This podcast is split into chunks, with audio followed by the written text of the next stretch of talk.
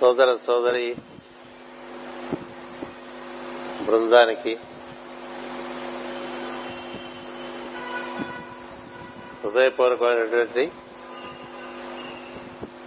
నమస్కారములు మరియు శుభాకాంక్షలు.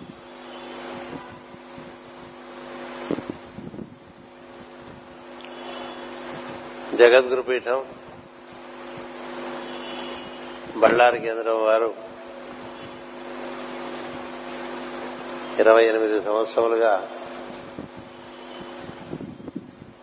గురు పూజా ఉత్సవాలను నిర్వర్తిస్తూ వస్తూ ఉన్నారు.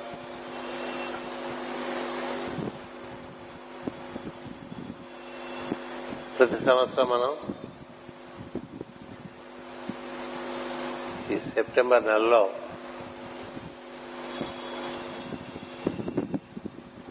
విశ్వత్ పుణ్యదినానికి దగ్గరలో ఈ గురు పూజలు నిర్వహించుకోవటం జరుగుతూ ఉండేది. ఈసారి మనకి విశ్వత్ పుణ్యదినంతో పాటే శరణవరాత్రులు కూడా సంభవించడం చేత ఈ కార్యక్రమాన్ని ఒక మూడు వారాల ముందుగా నిర్వర్తించారు. మూడు వారాలు ముందుగా నిర్వర్తించుకోవడం వల్ల ప్రస్ఫుటంగా మనలో మనకి కనిపించేటువంటి ఒక మార్పు ఏమిటంటే అంటే ఉష్ణం యొక్క ఉగ్ర ఉగ్రత. ఉష్ణోగ్రత ఇప్పుడు కొంత అప్పటికన్నా ఎక్కువగా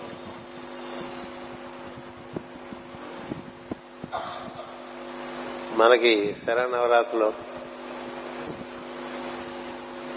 సాయన శరణవరాత్రి ఎప్పుడు? ఇరవై ఒకటి ఇరవై రెండు. సెప్టెంబర్లో ప్రారంభమవుతాయి.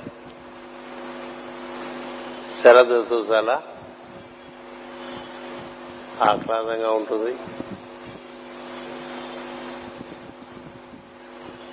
పంచభూతముల యొక్క సమభావం మనకి శరద్ ఋతువులో ఉంటుంది. దాన్ని మనం ఆశ్వీజ కార్తీక మాసములు అంటూ ఉంటాం. అంచేత మనకి అక్టోబర్ నవంబర్ నెలలో బాగుంటూ ఉంటుంది మంది.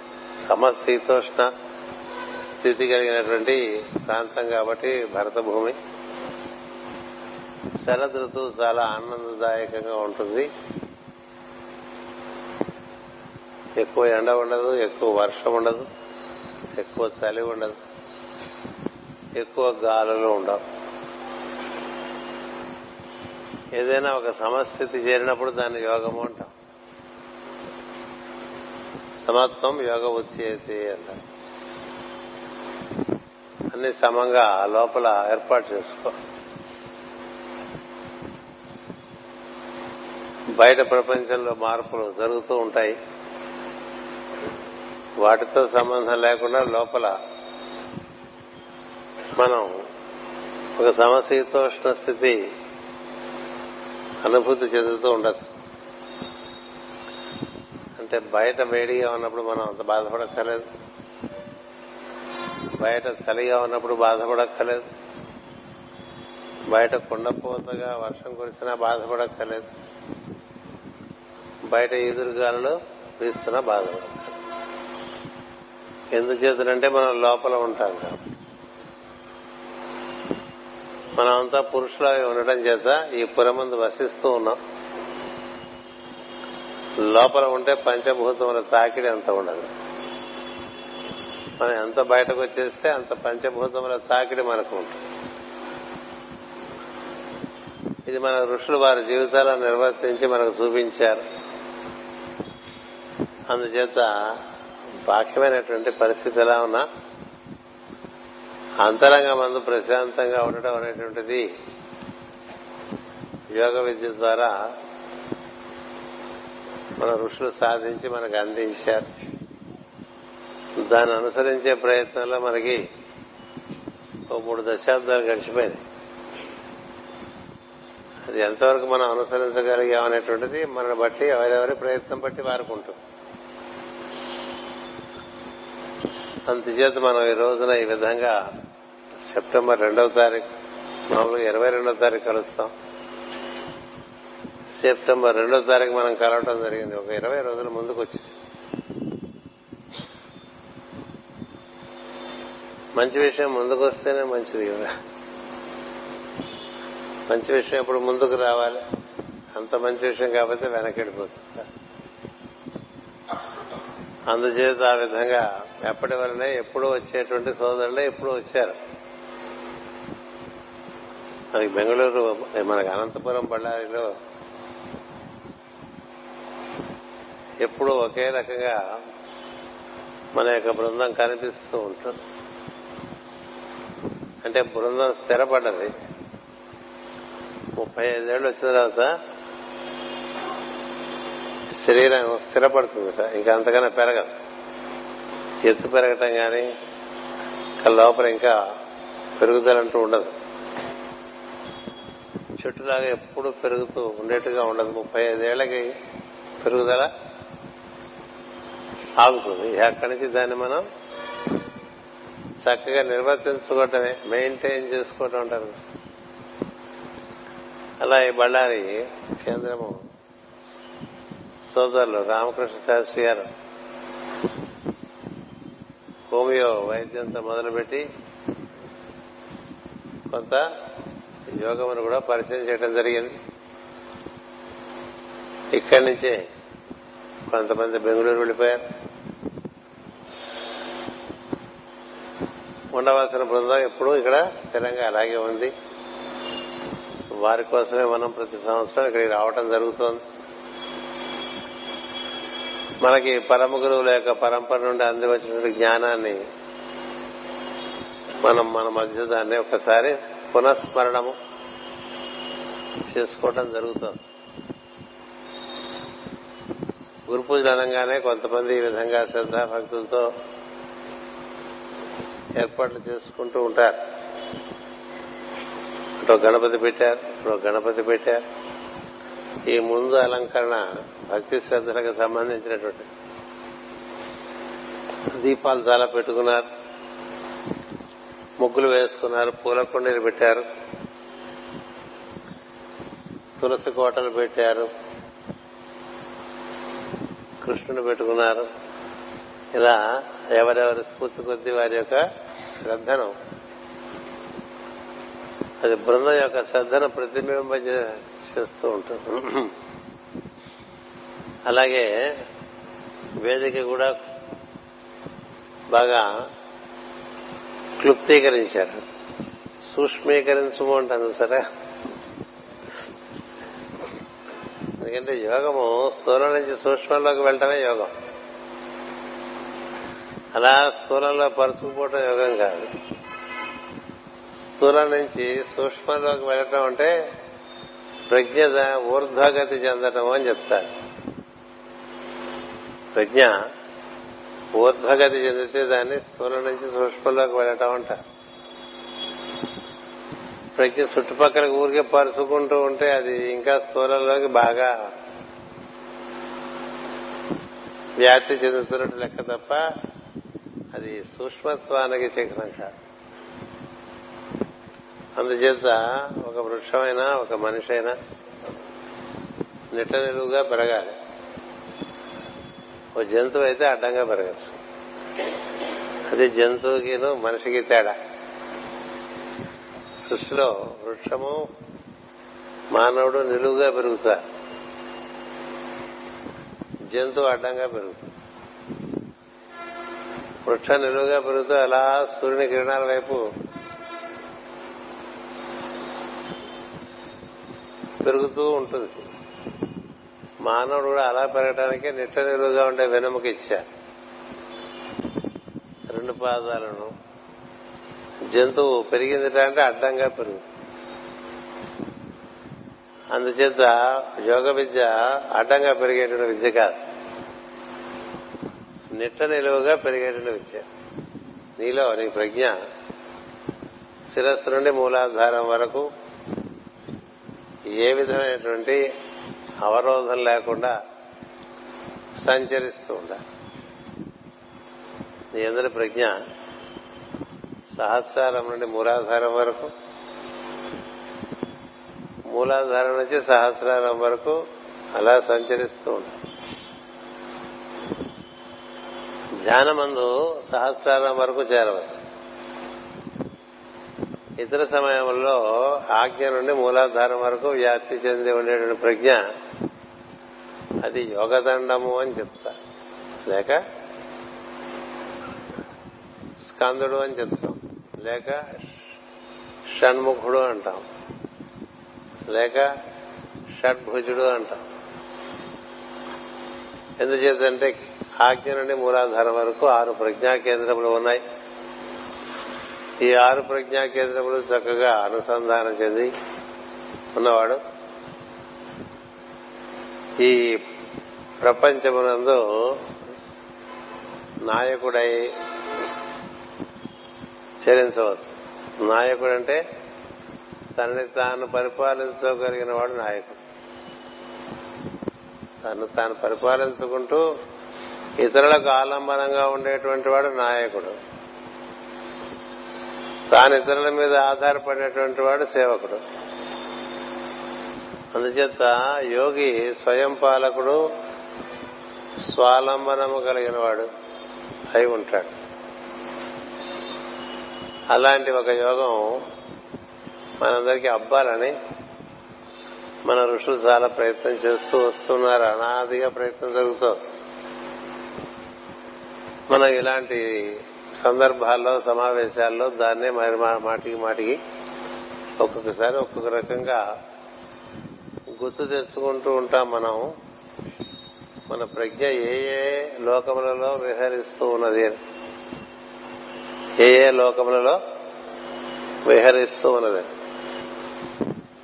అందుచేత మూలాధార నుంచి ఆజ్ఞ ఆజ్ఞ వరకు మనము సంచరిస్తూ ఉంటే మనం భగవత్ సంకల్పాన్ని భూమి మీద నిర్వర్తించగలిగేటువంటి శక్తిమంతులు అవుతూ ఉంటాం. ఈసారి మనకి ఇలా సూక్ష్మీకరించినటువంటి వేదిక ఉందే పరమగురువుల వేదిక. అది అక్కడ కూర్చుండగానే నాకు వచ్చిన భావం ఏంటంటే స్థూలం నుంచి సూక్ష్మంలోకి అనుకో అదేంటి ఇంత చిన్న వేదిక పెట్టారు ఇదివరకు పెద్దదిగా పెట్టేవాళ్ళు కదా అనుకుంటూ ఉంటాం కదా. నిజానికి మనం బాగా సూక్ష్మ సూక్ష్మీకరింపబడుతూ ఉంటే మనం లోపల అంతలోకంలోకి ప్రవేశించి మనకి బాగా మన గురించినటువంటి అవగాహన మరుగుతుంటే మనం అందరం కూడా మన బొట్ట వేలంతే ఉంటామని తెలుసు అంగుష్టమాత్ర పురుష అంటే. అంగుష్ట మాత్ర పురుషుడు ధగ ధగ ధగ ధగ ధగ ధగలాడిపోతూ ఉంటాడు. వజ్రకాంతితో వెలుగొందుతూ ఉంటాడు. అతని చుట్టూ చాలా ఆవరణలు అలా అలా అలా అలా చేరిపోతాయి అంచేత ఈ చేరిపోయేటువంటి ఆవరణల వల్ల మనం ఇంత పరిణామంలో కనిపిస్తున్నాం. పరిమాణంలో కనిపిస్తున్నాం. పరిమాణం పెద్దదిగా కనిపిస్తుంది. నిజానికి లోపల ఉన్నటువంటి పురుషుడు అంగుష్టమాతుడే ఎవరి బొట్ట వారు ఉంటారు. That is there miniature form అది లోపల కదులుతుంటే బయట ఇది కదులుతూ ఉంటుంది. లోపల. అది ఏ విధంగా కదలికలు చేస్తూ ఉంటుందో సంకల్పం చేత అదే కదలికలు బయటది చేస్తూ ఉంటుంది. అంటే దీనికి బ్లూ ప్రింట్ లోపల అలా తెలుపు నీలపు వెలుగులో వెలుగుతూ ఉంటుంది. ఉపనిషత్తులు ఆ పురుషుడు గురించి బాగా ధ్యానం చేయమని చెప్తారు. ఆ పురుషుడు షడ్భుజి.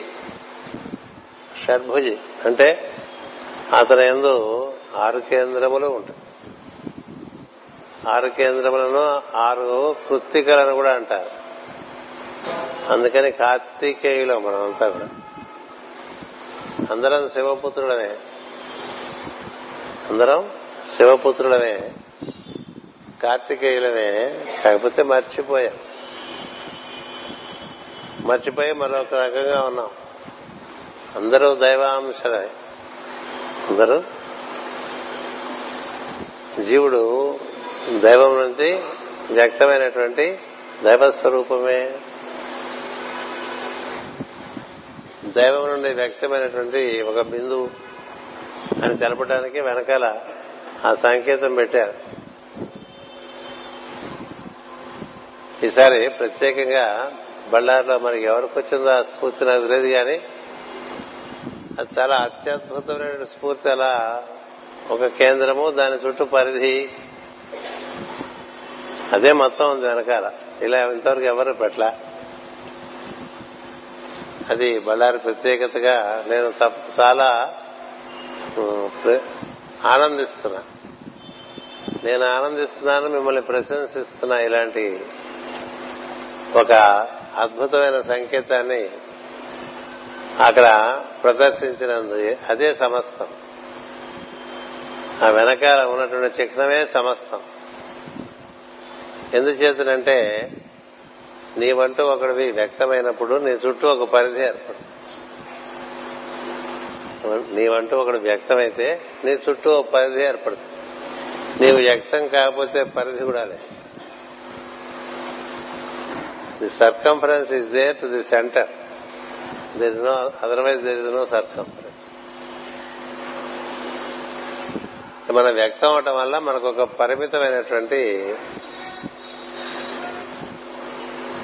కురుక్షేత్రం ఏర్పడుతుంది మన చుట్టూ ప్రతి వారికి. చతుర్ముఖ బ్రహ్మ అవ్యక్త నుంచి వ్యక్తమైనప్పుడు అతనికి ఒక పరిధి ఏర్పడింది దాన్నే సృష్టి పరిధి అన్నారు. అలాగే మన సూర్యుడు అతను వ్యక్తమైనప్పుడు అతని చుట్టూ అతని ఫీల్డ్ ఆఫ్ యాక్షన్ కురుక్షేత్రం. అదే ఒక సూర్యమండలం ఒక సోలార్ సిస్టమ్గా అలాగే సవిత్ర మండలం దానికి పరిధి దానికి ఉంటుంది. ఆదిత్య మండలం ఇంకా పెద్ద పరిధి. దాని దాటి ఉన్నటువంటి సృష్టికర్త అతనికి పరిధి ఉన్నది. పరిధి లేని తత్వం నుంచి వ్యక్తమైన దానికి పరిధి ఏర్పడుతుంది. పరిధి లేని తత్వం నుంచి ఒకటి వ్యక్తమైతే దానికి ఒక పరిధి ఏర్పడుతుంది. ఆ పరిధిలో తాను నిర్వర్తించవలసినటువంటి కార్యములు ఉంటాయి. మనకంటూ ఒక ఫీల్డ్ ఏర్పడితే ఒక క్షేత్రం ఏర్పడితే ఆ క్షేత్రమును మనం ఎలా నిర్వర్తించుకోవాలి అనేటువంటిది తెలిసి నిర్వర్తించుకోవాలి. ఒకటి మనం ఎందుకు వ్యక్తమయ్యాం? మనం ఎందుకు వ్యక్తమయ్యాం? తెలిసి నిర్వర్తించు. ఎందుకు వ్యక్తమయ్యామో తెలీదు పక్కవాడు ఏం చేస్తుంటే అదే చేస్తుంటాం మనం. అంతేగా? శరీర పోషణముకే వ్యక్తమయ్యామా? ఇంకంతకన్నా ఏదైనా ఉందా? దేని గురించి మనం వ్యక్తమయ్యాము? సృష్టికర్త అయినటువంటి బ్రహ్మ కూడా ఆ విధంగా వ్యక్తమైనప్పుడు తాను ఎందుకు వ్యక్తమయ్యాడో తనకు తెలియక తపస్సు చేశాడు.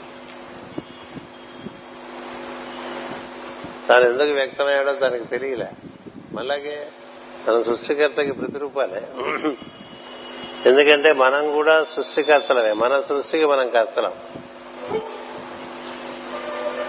మన సృష్టికి మన జీవితాలు మనం నిర్మాణం చేసుకున్నవే. ఎందుకంటే ఏం సందేహం లేదు. నిర్మోహమాటంగా దాన్ని అంగీకరిస్తే మంచిది. మన బట్టే మన మనం ఏర్పాటు చేసుకున్నటువంటి మన జీవన సృష్టి ఉంటుంది.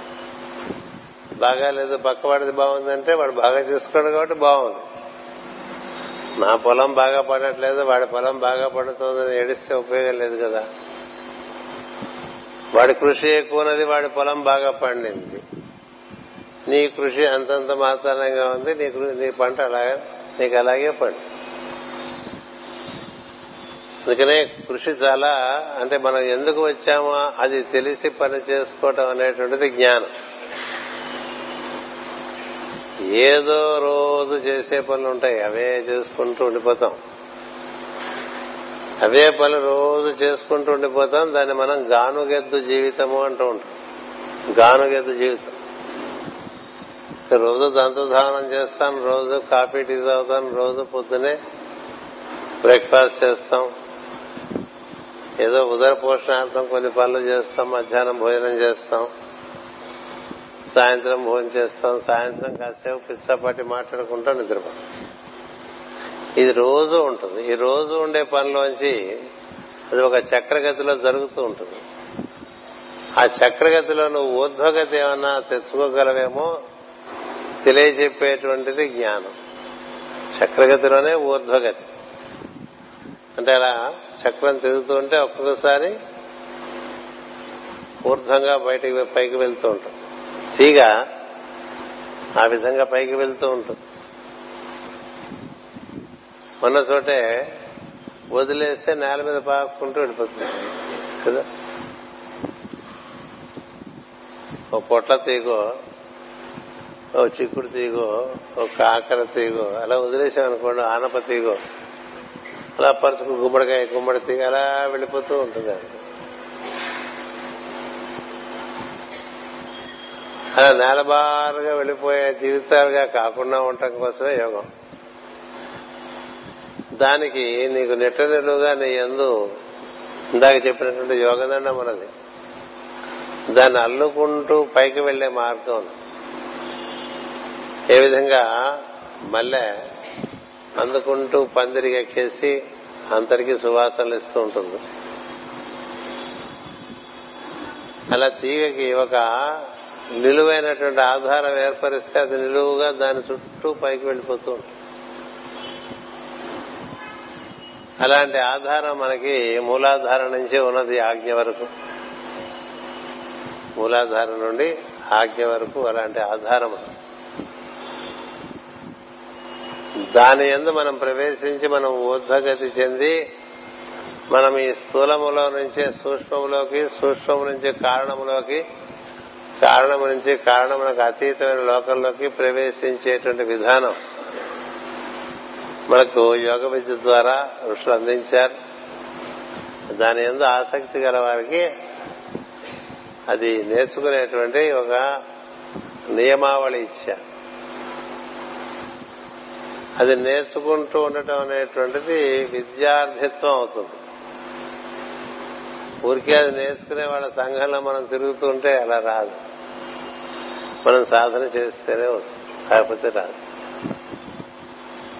మన తీగను అంటే మన ప్రజ్ఞను దాన్ని ఒక కర్రకు ఎక్కించాలి ఒక దండానికి ఎక్కించాలి. దండానికి ఎక్కిస్తే దండం అందుకుని అలా మనకి ఊర్ధముఖంగా అలా ఈ ఊర్ధముఖంగా నీ ప్రజ్ఞ వ్యాప్తి చెందుతుందనుకోండి. వ్యాప్తిగా తీగ ఇంధనం ఉంటుంది పై వరకు పందిరి పై వరకు కూడా వస్తుంది. దారిలో ఎక్కడ తెగిపోదు. అలాగే ప్రజ్ఞకు వ్యాప్తి ఉన్నది. ఈ ప్రజ్ఞా వ్యాప్తి మనకి జరిగితే ఈ మానవుడు భూమి మీద ఉంటూనే సమస్త సృష్టిని అనుభూతి చెందవచ్చు. సమస్త లోకాలని అనుభూతి చెందవచ్చు. సృష్టిని అవగాహన చేసుకోవచ్చు. తానెందుకు ఈ విధంగా జన్మించాడో అవగాహన అందుచేత ఈ విజ్ఞానం పొందడం కోసం ప్రతివారం నేనేమి చేయటానికి జన్మించాను అనే భావన రావాలి. నేనేం చేయడానికి జన్మించాను. దానికోసమే చతుర్ముఖ బ్రహ్మ తపస్సు చేస్తా తపస్సు చేస్తే చాలా కాలం తపస్సు చేస్తారు. తపస్సు చేస్తే సృష్టి చేయటానికి నువ్వు జన్మించావని తెలుస్తుంది. సృష్టి చేయటం ఏమిటి అని చాలా మంది జీవులు లయంలో ఉన్నారు. వారందరూ నీవు ముఖద్వారంగా ఒక సృష్టిలోకి రావాలి. అందుకని సృష్టి గోళాల నిర్మాణం చేసి ఈ జీవులందరూ ఆ సృష్టి గోళాల్లో ప్రవేశించేట్లుగా చేయవలసినటువంటి ఒక బృహత్తరమైనటువంటి ప్రణాళికను నిర్వర్తించడానికి నీవు వ్యక్తమయ్యావు అనేటువంటిది అతనికి లోపల అనిపించింది లోపల అనిపించడం అనేటువంటిది తనకి మూలమైన వాడి నుండి తనకి వచ్చినటువంటి సందేశం. అవ్యక్తం నుంచి వ్యక్తమైనటువంటి ఒక జీవుడికి ఎప్పుడు కూడా తనకు మూలమైనటువంటి తత్వంతో ముడివేసుకోవాలి అది బాగా గుర్తుపెట్టుకో.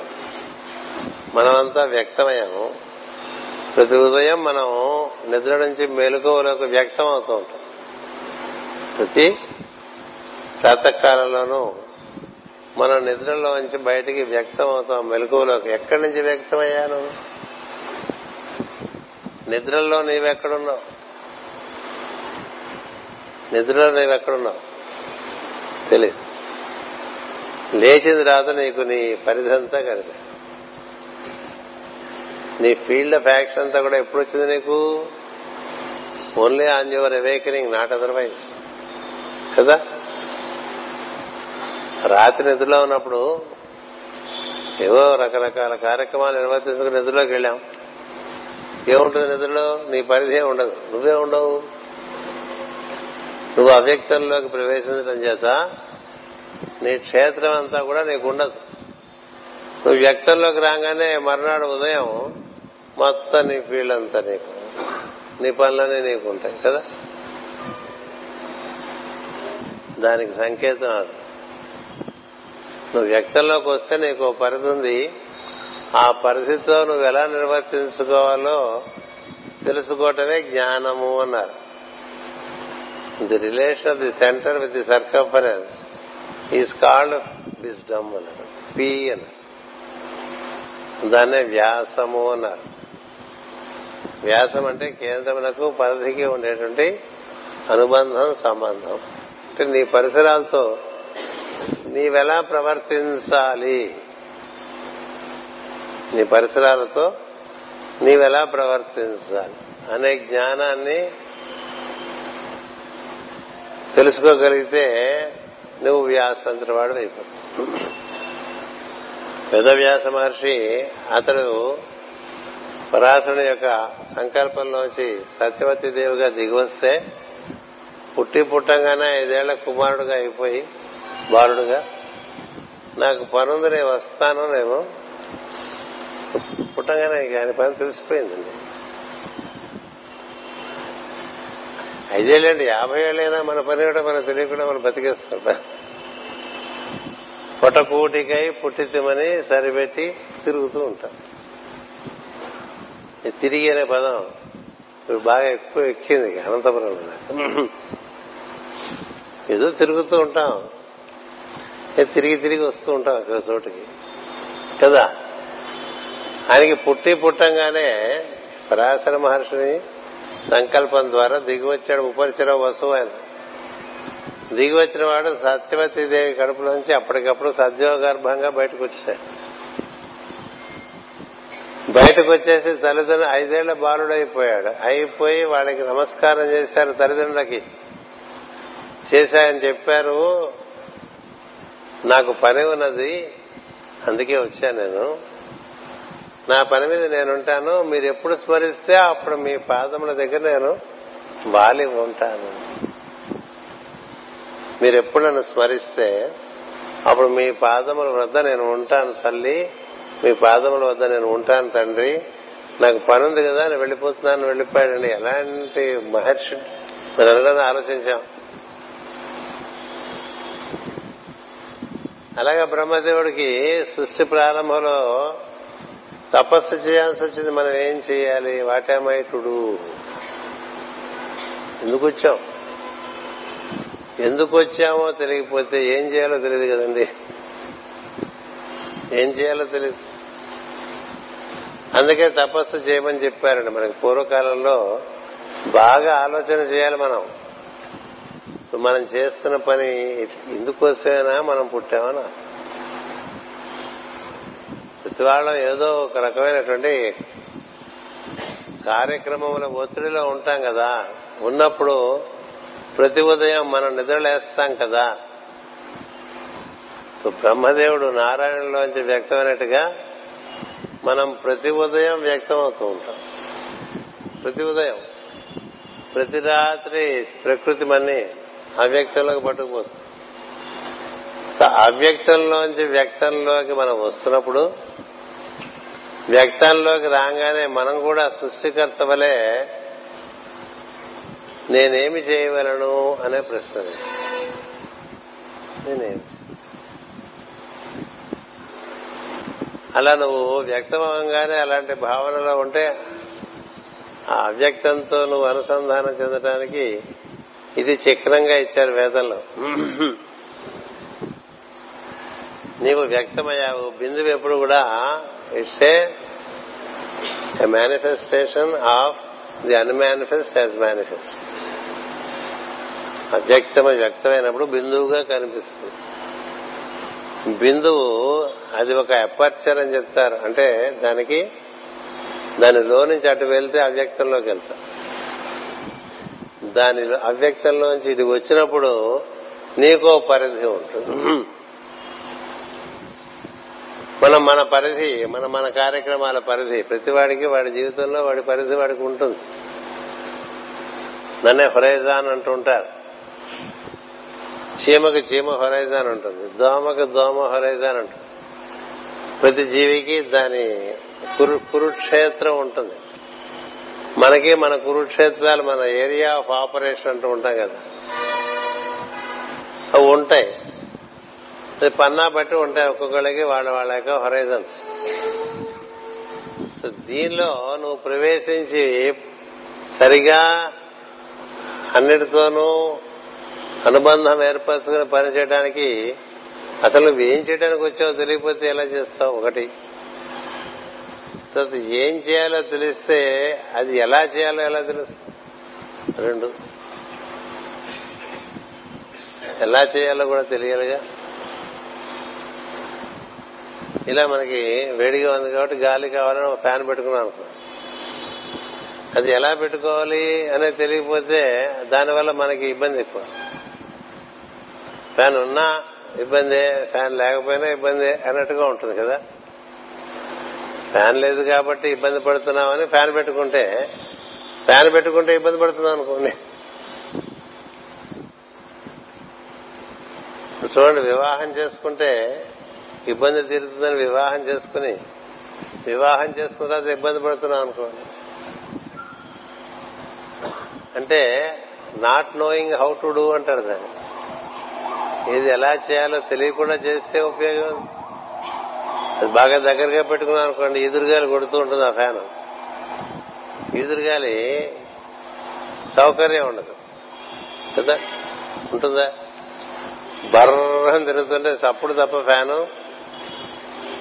మనకి గాలి కదులుతూ ఉంటే నీలో ఉండే స్పర్శేంద్రియానికి అది ఆహ్లాదాన్ని ఇస్తుంది. గాలి లేకుండా ఉండకూడదు. గాలి ఎక్కువగా ఉండకూడదు. అది కదా శరదృతు ఎందుకు శరదృతువు అని చెప్పారంటే గాలి ఎక్కువ ఉండదు అలా లేకుండా ఉండదు. అదే మనకి ఆకురాల కాలం వచ్చిందనుకోండి బాగా గాలి ఉంటుంది. అలాగే మనకి గ్రీష్మత్వం అనుకోండి గాలి ఉండదు. బాగా ఉక్కపోస్తుంది ఇలా పెద్ద దాంట్లోనే ఒక సమత్వం ఒకటి చూస్తూ ఉంటాం కదా. అందుచేత నువ్వు నీకంటూ ఒక పరిధి ఉంది కాబట్టి దాని ఎందు నువ్వు ఎలా నిర్వర్తించాలో తెలియాలి ఏం నివర్తించాలో తెలియాలి. ఎందుకు వచ్చావు మనం ఎందుకు వచ్చామో తెలియపోతే తెలియకపోతే మనం అక్కడ వచ్చిన పని నిర్వర్తించకుండా వెళ్ళిపోతే నీకు అనుభూతి ఉండదు నీ వల్ల ఆ క్షేత్రంలో ఉండేటువంటి వారికి అనుభూతి ఉండదు. ఉంటుందా? ఇప్పుడు నేనున్నాను బళ్ళారు ఎందుకు వచ్చానో తెలియదు నాకు. బళ్ళారు ఎందుకు వస్తున్నా ఎన్నేళ్ళుగా ఇది నా ఎందు భాషించినటువంటి అవగాహన మీతో పంచుకోవడానికి వస్తున్నా అంతకన్నా ఇంకోటేం లేదు. ఎందుకు అలా పంచుకోవడానికి వస్తున్నావు? నువ్వు వచ్చేలా మాతో పంచుకోమని మీరందరూ కోరటం వల్ల. అంతే కదా? నాకుగా నేను మాటి మాటికి వస్తానంటే రానిస్తారా? రానివ్వరు. మీరు రమ్మంటం చేత నేను వచ్చి నాకున్న అవగాహన మీతో పంచుకుంటూ ఉంటాను అలా ఉండటం వల్లే మళ్ళీ తిరిగి వెళ్ళేప్పుడు కూడా మళ్ళీ రెండు మాస్ గారు అని అడుగుతారు. అది సత్సంబంధం కదా? ఇంకా మరి వద్దులేండి అన్నారు అనుకోండి ఇంకా మరి వద్దులేండి అన్నారు అనుకోండి అయిపోయింది అంటే అనుబంధం పరిధితో క్షేత్రంతో అనుబంధం ప్రతి చోట అలా ఉండాలి. ప్రతి విషయంలోనూ అలా ఉండాలి. మళ్ళీ రెండు అన్నట్టుగా ఉండాలి. మళ్ళీ మళ్ళీ మీరు రండి మీరు వస్తే మాకు ఆనందం కలుగుతోంది అనేట్లుగా ఉండాలి. అది కదా అనుభూతి. నీ సంకల్పం నుంచి నువ్వు జ్ఞానం అందుకుని ఆ జ్ఞానం చేత నువ్వు నిర్వర్తిస్తూ ఉంటే నీకు ఆనందము నీ పరిసరాలకి ఆనందము. అప్పుడు ఇది ఆనందమయ లోకం అవుతుంటుంది. లేకపోతే ఈ సృష్టి తెలియనప్పుడు ఆనందాన్ని ఇవ్వదు. బ్రహ్మదేవుడు తపస్సు చేస్తే ఆయనకి నువ్వు జీవుల సృష్టి చేయాలి. జీవుల కోసం సృష్టి చేయాలి. జీవులు సృష్టించక్కల జీవులు ఉన్నారు. జీవుల కోసం సృష్టి చేయాలి. చాలా మంది అనుకుంటారు జీవుల్ని సృష్టించాడు బ్రహ్మ బ్రహ్మదేవుడు అనుకుంటారు. జీవుల్ని సృష్టించరు ఎవరు? జీవులు దైవం వలె సనాతనులు వాళ్ళు. కాకపోతే జీవులకు దేహాలు సృష్టించడం అనే కార్యక్రమం. జీవులకి దేహములు సృష్టించుట అనే కార్యక్రమం ఉంటుంది. అంతేకాదు ఈ దేహములతో కూడి ఈ జీవులు వసించడానికి ప్రదేశములు సృష్టించుట. ఇప్పుడు ఈ గోళం సృష్టించి గోళం మీదకి జీవుల్ని పంపించారండి. పంపిస్తే వాళ్ళు ఖనిజాలు గాను వృక్షాలు గాను జంతువులు గాను మానవులు గాను ఇక్కడ ఈ భూమి మీద వారి వారి యొక్క అనుభూతి వారు పొందుతూ సాగుతూ ఉన్నారు. అంచేత జీవులు ఎప్పుడూ ఉంటారు. జీవులు శాశ్వతులే సనాతనులే. ఆ జీవులకు దేహములు ఏర్పాటు చేయటం రూపములు ఏర్పాటు చేయటం అలాగే ఈ జీవులకు రూపములు ఏర్పాటు చేయడంతో పాటు వాళ్ళు వసించడానికి గోళములు ఏర్పాటు చేయటం ఇన్ని గోళములందు జీవులు ఉన్నారు? కేవలం భూమి మీదే ఉన్నారనుకోబోకండి. మీకు సూక్ష్మమైనటువంటి దృష్టి కలిగినప్పుడు ఇతర గోళముల ఎందు జీవులు ఎలా ఉన్నారో మనకి గమనికకు వస్తుంది. లేకపోతే మనకి ఆ గమనిక లేక స్థూలమైనటువంటి అవగాహనతోనే మనం మిగతా గ్రహాల మీదకి వెళ్ళినప్పుడు ఏవో పరికరాల ఆధారంగా వెళ్ళి అక్కడ ఎవరు లేరని చెప్పేసి వస్తారు. ఇక్కడ ఎవరు లేరండి మొహం నీకు కనపడదు. నీ ఎక్విప్మెంట్ ద్వారా చూస్తే కనబడదు నీకు అమర్చినటువంటి ఎక్విప్మెంట్ ఉందే ఈ ఈ దేహ నిర్మాణంతో నీవు శుక్రగ్రహంకి వెళ్తే నీకు అక్కడ ఎవరు కనబడు కానీ నీ దేహ నిర్మాణంలోంచే నువ్వు ఒక సూక్ష్మ శరీరాన్ని నిర్మాణం చేసుకోగలిగితే ఆ సూక్ష్మ శరీరంతో శుక్రగ్రహంకి వెళితే అక్కడ సూక్ష్మమైనటువంటి జీవులు ఎంతో మంది కనిపిస్తుంది అందుచేత మనకేం చెప్తుందంటే శాస్త్రం మన జ్ఞానం మన వాంగ్మయం. అన్ని గోళములందు జీవులు ఉన్నారు. సూర్యుల్లో కూడా జీవులు ఉన్నారు. సూర్యలోకం బృహస్పతి లోకం అలాగే బుధ లోకం అంగ అంగారక లోకం శుక్రలోకం అన్నిట్లోనూ జీవులు ఉన్నారు. ఆ జీవులు దర్శించాలంటే తదనుగుణమైనటువంటి రూపం నీకు ఉండాలి. అది ఉండాలంటే మనం దాన్ని తయారు చేసుకోవచ్చు. అది స్థూలం నుంచి సూక్ష్మంలోకి వెళ్ళటం. అందుచేత ఈ చతుర్ముఖ బ్రహ్మ ఇవన్నీ నిర్మాణం చేయటాలంటే నా వల్ల కాదు నాకేం తెలుసు అనుకున్నాడు. ఎలా తెలుస్తుంది ముందే? ముందే ఎలా తెలుస్తుంది? ముందే ఎలా తెలుస్తుంటే మళ్ళీ తపస్సు చేశాడు. బాగా చదువుకోవాలి మన గ్రంథాలు మనం. మనకు కూడా మనం ఏం చేయాలో తెలియాలంటే ప్రతి ఉదయం నిద్ర లేవంగానే లేచినప్పుడు మనం అప్పుడే పిండి నుంచి ముద్ద తీసి ఒక దోశగా వేసుకున్నట్టుగా వేడివేడిగా ఉంటాడు. పొద్దునే మనం వ్యక్తం అవటం అంటే ఒక మొత్తంలోంచి ఒక ప్రత్యేకంగా బయటకు వస్తాం. మొత్తం పిండిలోంచి ఇంత పిండి తీసి పూరి వేసుకుంటారు చపాతీ వేసుకుంటారు దోశ వేసుకుంటారు ఇడ్లీ పెట్టుకుంటారు. మొత్తం పిండి అందులోంచి కొంత అట్లా అందరం ఒకే ఒక తత్వంలోంచి వ్యక్తం అవుతూ ఉంటాం. వ్యక్తమైనప్పుడు మనం ఏం చేయాలంటే ముందు నేనేమి చేయవలను అనేటువంటిది ఆలోచన చేయాలి. ఇది ప్రతినిత్యం పొద్దునప్పుడు చేసుకుంటూ నేను ఇప్పుడు చేస్తున్నంతా నాకు గాని నా పరిశ్రమలో ఉండేటువంటి జీవులకు గాని దీనివల్ల ఏమైనా ప్రయోజనం ఉందా లేదా? మనం చేసే పనుల వల్ల మన ప్రయోజనాలు ఉంచి మన చుట్టూ ఉండే వాళ్ళకి ప్రయోజనకరంగా ఉంటే చేస్తూ ఉంటేమే వాళ్ళ ఆనందం కోసం నువ్వు చేసి వాళ్ళకి ప్రయోజనకరంగానూ లేదు మనకి అదేం పెద్ద ఆనందం ఇవ్వట్లేదంటే అలాంటి పనులు చేసుకో. కదా?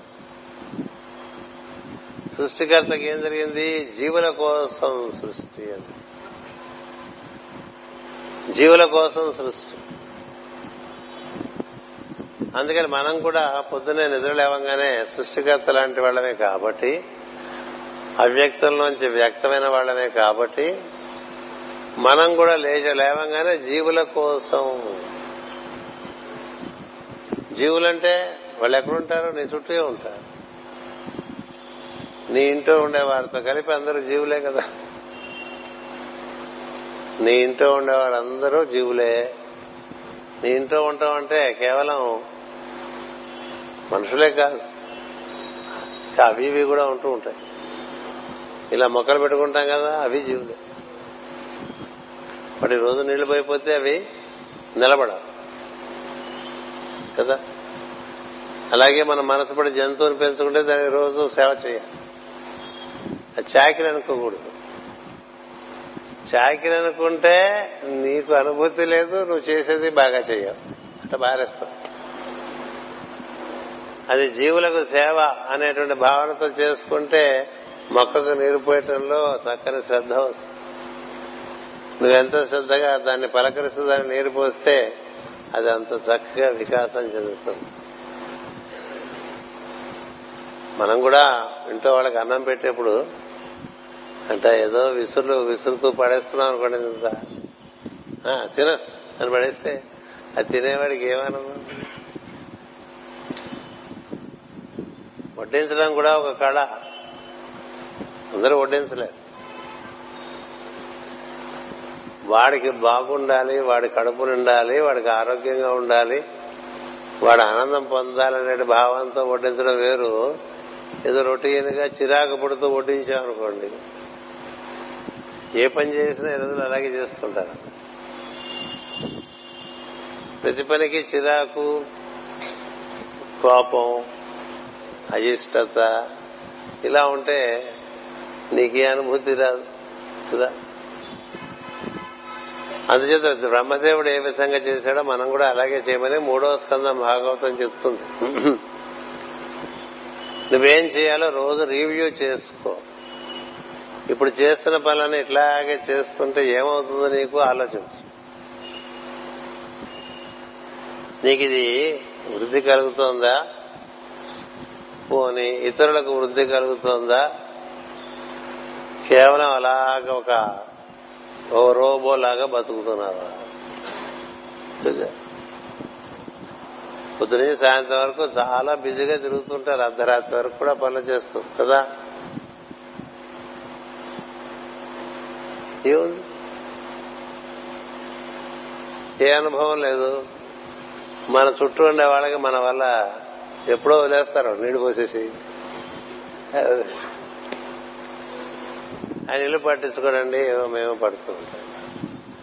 కదా? అంతే కదా? అంతేనా జరుగుతుంది?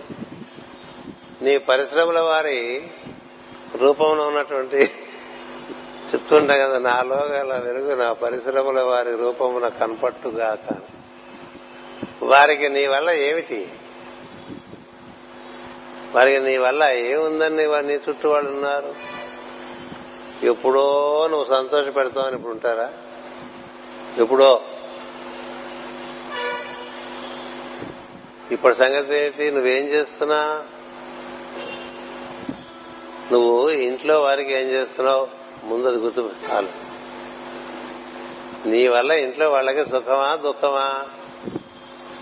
ఒకటి. నీ వల్ల నువ్వు ఎక్కడ వృత్తి నిర్వర్తిస్తున్నావో అక్కడ వాళ్ళకి సుఖమా ప్రయోజనమేనా? నీ వల్ల ఎంతమంది జీవులు ఎన్ని రకాలుగా వాళ్ళకి శ్రేయస్సు కలుగుతోంది. సృష్టికర్త జీవుల శ్రేయస్సు కోసం అలాగా సృష్టి చేసుకుంటుంది. మనం కూడా మన సృష్టిలో మనం ఎవరెవరితో ప్రవర్తిస్తుంటామో వారందరి శ్రేయస్సును ముందు ఉద్దేశించాలి. శ్రేయస్సు ఉద్దేశించడం మనం ఎలా ఉండాలంటే ముందు దగ్గరగా ఉండే వాళ్ళ శ్రేయస్సు తెంచి దూరంగా ఉండాలి. మామూలుగా మనిషి గొప్పతనానికి ఇంట్లో వాళ్ళని విస్మరించి బయట వాళ్ళకి చేస్తూ ఉంటాడు చాకరీ ఎందుకంటే బయట చేస్తుంటే గుర్తింపు వస్తూ ఉంటుంది కదా? బయట బాగా పనులు చేస్తుంటే గుర్తింపు వస్తుంది ఇంట్లో పని చేసి పెడుతున్నాను అనుకోండి గుర్తింపే వస్తుంది నేను రాదు కదా ఆవిడ కూరలు తరిగిచ్చామనుకోండి గుర్తింపేం రాదు. ఎందుకని ఆవిడేం చెప్పదు మా ఆయన నాకు కూరలు తరిగిస్తారని. అలా తరిగిస్తారని చెప్పినా బాగుండదు కదా. కానీ ఆవిడ సంతోషిస్తుంది కదా. మీరంతా కొన్ని కొన్ని చూసే ఉంటారుగా. ఇంటి ఆయన ఇంటి వాడికి సాయం చేస్తూ ఉంటారు. తప్పులేదు అదేమిటి? ఇంట్లో వాళ్ళకి చేయకుండా ఊళ్ళో వాళ్ళకి చేయమని చెప్పారా? చెప్పారా ఎక్కడన్నా? ఇంట్లో వాళ్ళని కాదని ఊళ్ళో వాళ్ళకి చేయమని చెప్పారా? లేదు. ఇంటకి గెలిచి రసగలమన్నారు కదా. ఇంట్లో నువ్వు ఇంట్లో వాళ్ళకి నీ వల్ల ఏమిటి సుఖం? అటు పైన ఇంకొక పరిధి. చుట్టూ చాలా ఆవరణలు ఉంటాయి. నీ చుట్టూ ఉండే వాళ్ళకి నీ వల్ల ఏమిటి? అంటే ఆ పక్కింటి వాడు ఈ పక్కింటి వాడు వెనకింటి వాడు ముందింటి వాడు ఉంటారుగా లవ్ నైబర్ లవ్దాయ్ నైబర్ అంటే ఏం లవ్వండి లవ్? అంటే పక్కవాడు కష్టం నీ కష్టంగా నువ్వు భావించగలగాలి.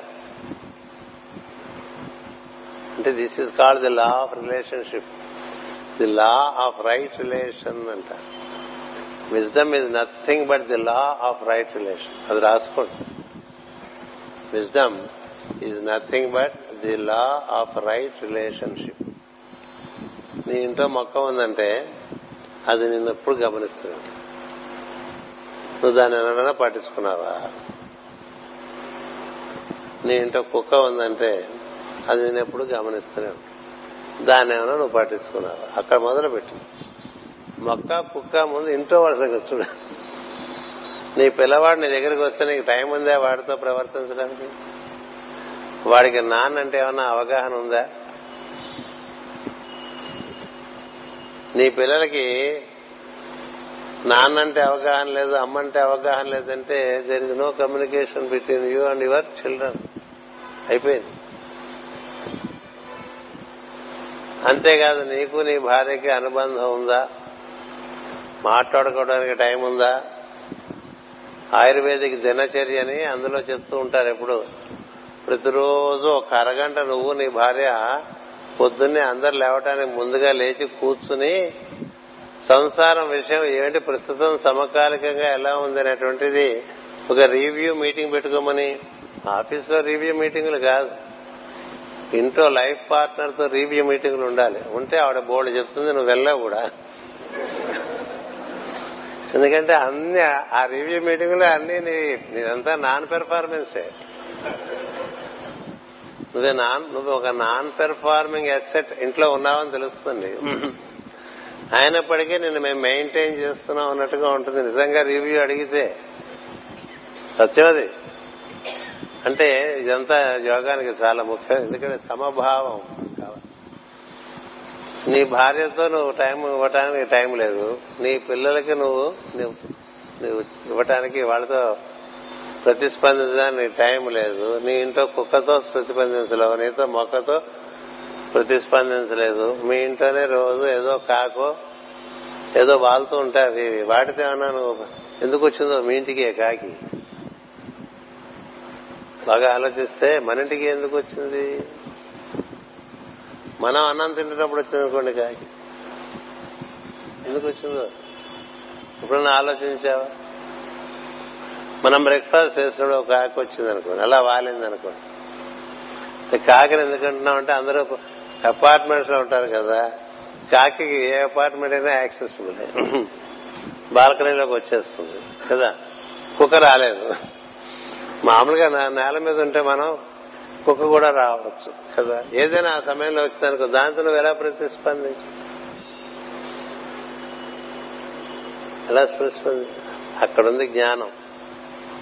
అందుకని జీవుల శ్రేయస్సు అంటే అసలు ముందు జీవుల్ని గుర్తించాలి. నువ్వు ఇమీడియట్ సర్కంఫరెన్స్లో ఉండే వాళ్ళని గుర్తించలేని వాడివి. డిస్టెంట్ సర్కంఫరెన్సెస్లో ఉండే వాళ్ళని ఏం గుర్తిస్తావు? దేవతలతో ఏమి నువ్వు సంబంధం పెట్టుకోగలవు? ఇక్కడుండేవాడితో సంబంధం పెట్టుకోలేని వాడు. బ్రహ్మాండమైన దేవతారాధన చేసేస్తుంటాం కదా మనం. మన లోకంలో ఉండేవాళ్ళతో సరిగా మనం ప్రవర్తించలేనప్పుడు అంతకుండా పైన పైన ఉండే లోకాల వాళ్ళతో ఏం సరిగ్గా ప్రవర్తించలేము అందుకని యోగం ఏం చెప్తుందంటే బి ఈక్విపాయిజ్ సమభావం. సమదృష్టి సమదర్శనం. అందుకని ఈ విధంగా క్రమంగా మనం ఉదయం లేవంగానే ఏం జరుగుతుందంటే మనం ఇది గుర్తుపెట్టుకోవాలి. ఇదంతా ఆ చిహ్నం నుంచే ఈరోజు మనకి ప్రవచనంతో వస్తాం. ఆ చిహ్నం ఏం చెప్తుందంటే నువ్వు నువ్వు అవ్యక్తంలోంచి వ్యక్తమైన వాడివి ఏం నువ్వు అవ్యక్తంలోంచి వ్యక్తమైన వాడివి. శాశ్వతుడివి ఇప్పుడు ఇక్కడ నువ్వు చేయవలసిన పని ఏదో ఉంది కాబట్టి వచ్చావు. అదేదో తెలుసుకో. అది తెలుసుకుని దాన్ని నిర్వర్తించడానికి ఎలా నిర్వర్తించాలో తెలుసుకో. రెండో స్టెప్ అది. మొదటి స్టెప్ ఏం చేయాలో తెలుస్తుంది వాట్ ఐ టు డూ అంటాం. తర్వాత have I to do it. తెలియకుండా చేస్తే ఉపయోగం తెలియకుండా చేస్తే చిక్కులు పడిపోతుంది పని. తెలిసి చేస్తే చిక్కులు ఏ పనైనా తెలిసి చేస్తే చిక్కులు ఉండవు. తెలియకుండా చేస్తే చిక్కులు పడుతుంది అందుచేత బ్రహ్మదేవుడు ఇంత సృష్టి చేయాలంటే ఇప్పుడు జీవులందరికీ దేహాలు ఎలా కల్పించాలి? ఎవరెవరికి ఎలాంటి దేహాలు? ఏ ఏ జీవులకి ఏ ఏ అనుభూతులు ఎప్పటికీ అయిపోయినాయో? ఇంకా ఏ ఏ అనుభూతులు ఇంకా కావాలో వారికి? తదనుగుణమైనటువంటి రూపాలు ఏర్పాటు మనకి ఎన్ని శ్రేణుల్లోనూ జీవులు ఉన్నారు. ఖనిజములు వృక్షములు జంతువులు మానవులు గ్రహ దేవతలు అంతరిక్ష దేవతలు విశ్వ దేవతలు ఏడు ఏడు శ్రేణులలో జీవులు ఉన్నారు. భూర్భువ శువ మహ జన తప సత్యం. ఏడు లోకాల్లోనూ ఆయా లోకములలో ప్రవేశించేటువంటి జీవులకి ఆయా అనుగుణమైనటువంటి రూపాలు ఆయన అందించాలండి ఆ ప్రయత్నం చేశాడు సృష్టిలో. అలా చేయడానికి జ్ఞానం ఎక్కడి నుంచి వచ్చింది? మళ్ళీ తపస్సు. ఎలా చేయాలి? ఎలా చేయాలని తపస్సు చేస్తుంటే ఆయన లోపల నుంచే ఎలా చేయాలో వికాసం వచ్చిందని అది నారాయణుడు వేదములు అందించుట సృష్టికర్త అయినటువంటి బ్రహ్మకు అంటే అర్థం. గుర్తుపెట్టుకుని నారాయణుడు అనేటువంటి ఒక శాలిటీ అక్కడ ఉండదు. నారాయణం అంటే అది సర్వవ్యాపకమైనటువంటి తత్వం అది. సర్వవ్యాపకమైన వ్యాపకమైన తత్వంలో అన్ని ఇమిడి ఉంటాయి. అన్ని ఇమిడి ఉంటాయి.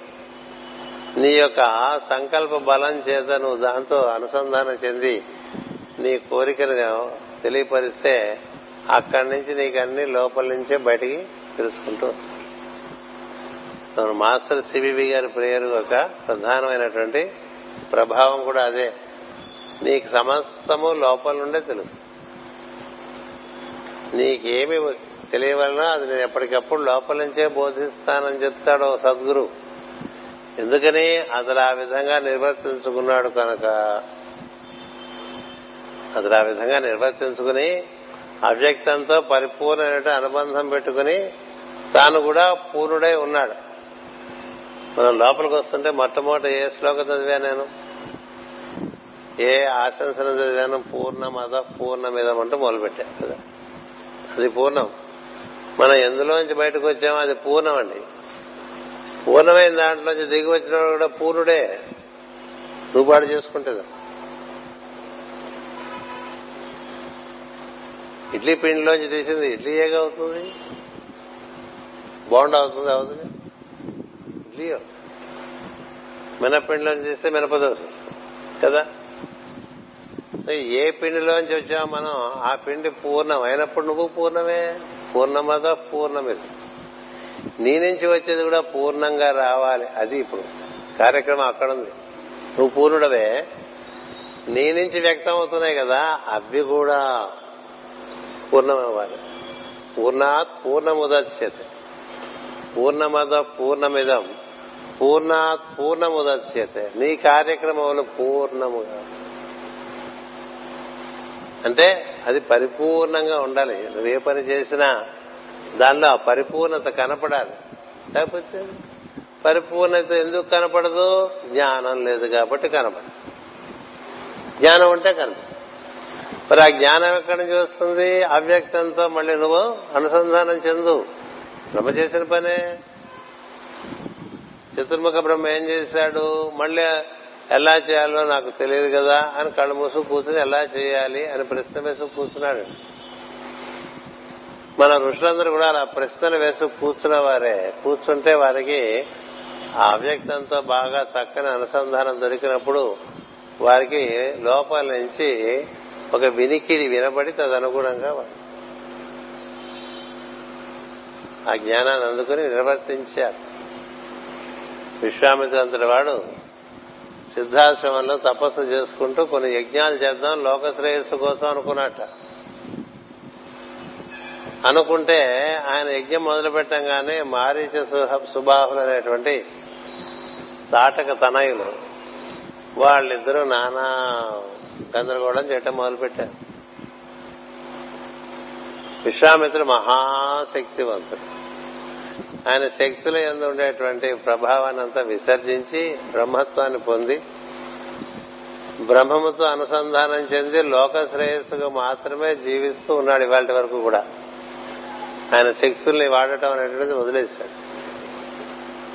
అందుకని ఈ విధంగా ఈ రాక్షస శక్తులు విజృంభిస్తున్నప్పుడు తాను తాను సంకల్పించి మళ్ళీ తనకుండేటువంటి శక్తిని ఆవాహనం చేసుకుని వాళ్ళని నిర్జించవచ్చు. అప్పుడు తన యజ్ఞం చేయలేడు. అంచేత ఆయన ఒకసారి కన్నులు మూసుకుని లోపల ఆలోచించాట ఇలా మునిజనులను తపస్సు జనులను వారు చేసేటువంటి లోక శ్రేయోదాయకమైన కార్యములకు అంతరాయములు కలిగించేవాడిని నిర్జించడానికి ఎవడన్నా భూమి మీద ఉన్నాడా లేదా అని ఒక ప్రశ్న వేసుకుని ధ్యానం చేస్తే లోపల నుంచి ఆయనకి రాముని యొక్క రూపం కనిపిస్తుంది కనిపించి ఉన్నాడు. పసిబాలుడుగా ఉన్నాడు. అతడే నిర్వర్తిస్తాడని తెలిస్తే అప్పుడు వెళ్తాడు దశరథ సభకి. వెళ్ళి అడుగుతాడు కదా రాముడు కావాలి రాక్షసులను నిర్జించాలంటే దశరథుడు ఎవరిపోతాడు? దశరథుడికి తెలియదు. కానీ విశ్వామిత్రుడికి తెలుసు. అతడు ఎందుకు వచ్చాడు? అది ఋషి.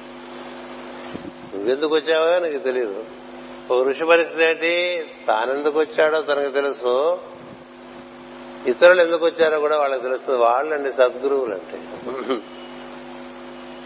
అందుకనే ఒక గురువు గారు మనకు కార్యం అప్పచెప్తే ఆయనకన్నా మన మనకన్నా ఆయనకి చాలా ఎక్కువ తెలుసని నమ్మి మనం నిర్వర్తిస్తూ ఉండాలంతే. ఎందుకని? ఆయనకి తెలుసు మనం ఎందుకు వచ్చాం. నువ్వు ఎందుకు రాలేదు? ఎందుకు వచ్చావు అన్నట్టుగా ఈ పనులు కాదు ఈ పనులు చేయండి. అలా ఉంటే వాడు సద్గురువు అవుతాడు తప్ప అడ్డమైన పనులు చేసుకుంటూ వాడికి ఏ శ్రేయస్సు కలిగించిన వాడు సద్గురువు ఎలా అవుతాడు? అవుడు కదా. మనకి ఈ అవగాహన అవసరం. ఎందుచేతంటే మనం పొద్దున లేవంగానే చతుర్ముఖ బ్రహ్మరంగా ప్రస్తుతం ప్రశ్న వేసుకోవాలి. అవ్యక్తం. అవ్యక్తాన్ని నీకు పరిచయం చేయడానికే సద్గురువు.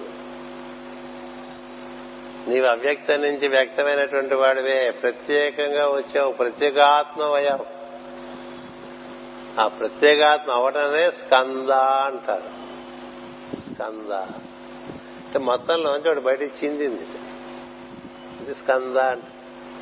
స్కందో గుహషణ్ముఖస్య అంటుంటారు అంటా. అంటే? స్కందుడు గుహలోంచి బయటకు వచ్చినట్టుగా వస్తాడండి.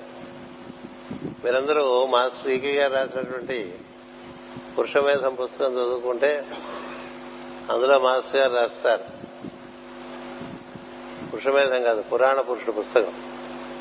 చదువుకుంటే అమ్మవారితో పాటు బాలుడు వస్తాడు. ఈ బాలుడని అడుగుతారు ఋషులు ఇప్పుడే గుహలోంచి వచ్చాడు. ఇప్పుడే గుహలోంచి వచ్చాడు. గుహుడు మనంతా కూడా గుహలోంచి వచ్చిన వాళ్ళం అంటే అవ్యక్తంలోంచి వచ్చిన వాళ్ళం. గుహ అంటే అందులోకి వెళ్తే ఏముందో మనకు తెలియదు కదా. కుమారస్వామి ఒక్కడే గుహుడు అనుకోపోకండి. మనం కూడా కుమారస్వామి లాంటి వాళ్ళమే కాకపోతే మనం మనం మర్చిపోయాం ఆయన గుర్తుంది.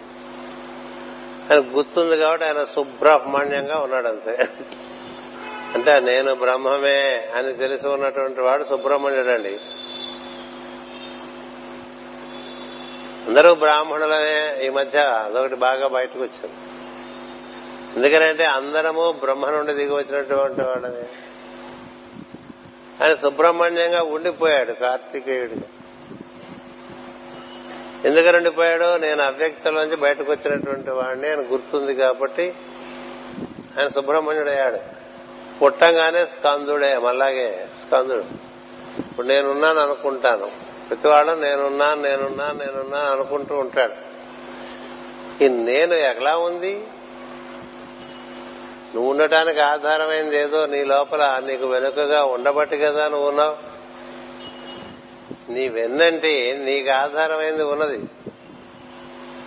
నీకు వెన్నంటి నీకు ఆధారమైనది ఉండదు కాబట్టి నువ్వు ఇన్ని చేష్టలు చేస్తూ ఉన్నావు. అసలు నీకు మెలుగువే రాకపోతే ఏం చేస్తావు?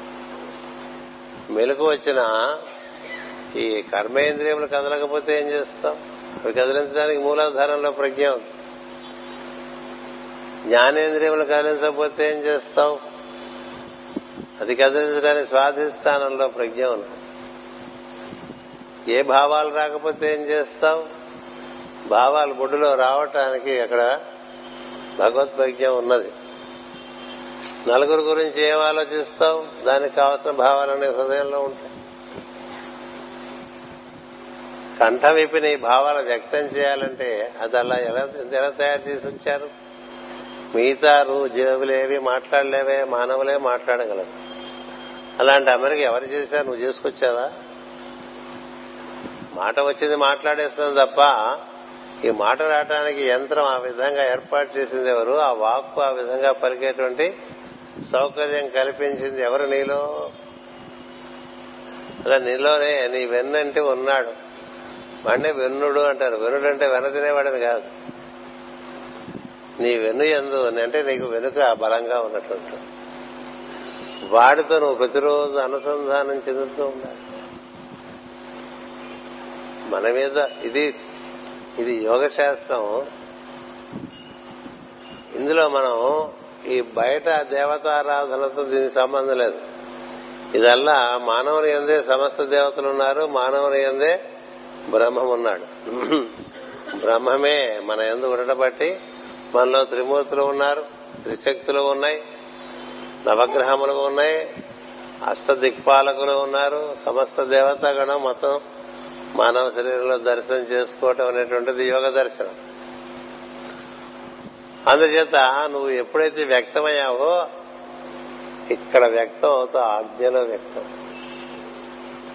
ఆజ్ఞలో వ్యక్తం అవుతుంది అందుకని ఆ చిహ్నాన్ని ఆజ్ఞా కేంద్ర చిహ్నంగా చెప్తారు. అక్కడ ధ్యానం చేయమంటారు. ఏమని ధ్యానం చేయమంటావు? అదే నేనుగా వచ్చాను అని ధ్యానం చేయాలి. ఇది అది దాని పేరు లేదు. సంస్కృతంలో తత్ అన్నారు. అదే నేనుగా వచ్చాను. ప్రతివారం అంతే. నేను ఒక్కడే ఎలా వచ్చిన వాడిని కాదు మీరందరూ ఎలా వచ్చిన వాళ్ళు ప్రతి జీవి అదే ఒక జీవిగా వచ్చాను అంచేత direct connection or directly connected to the very base from which everything emerges ఈ మొత్తం అంతా ఎక్కడి నుంచి పుట్టుకొచ్చిందో అక్కడి నుంచే నువ్వు పుట్టుకొచ్చు నువ్వు ఆత్మ అయితే అది ఆత్మకు మూలం. ఆత్మమూలు నర్ధిదలంతుందంటుంది గజేంద్ర మహర్షులు కదా? గజేంద్రుడు ఆత్మమూలు నర్ధిదలంతున్ ఆయన్ని వేడుకుంటా అర్థిస్తా ఆయన తలుచుకుంటా. అలాంటి వాడు ఒకడు నీలో నీ శిరస్సు నుంచి మూలాధారం వరకు వ్యాప్తి చెంది లోపల ఉండగా వాడితో నువ్వు ప్రతి ఉదయం అనుసంధానం చెందాలి. అందుకనే ఉదయమే ప్రార్థనలు అన్నారు. ఏవో ప్రార్థనలు మనకి ప్రార్థనలా ఎలా చేయకూడా తెలియకుండా ప్రార్థనలు చేస్తాం. మన సమస్య అంతా అంటే మనం చాలా చేస్తాం కానీ ఎలా చేయాలో తెలియకుండా చేసేస్తుంటాం ఎలా తెలియకుండా చేసేస్తే ఎప్పుడు ఏమీ కాదు. మా చిన్నప్పుడు చదువుకున్నప్పుడు అనంతపూర్లో మాకు ఒక కథ ఉండేది. ఒక అమ్మాయి కొత్తగా కాపురానికి వచ్చిందట.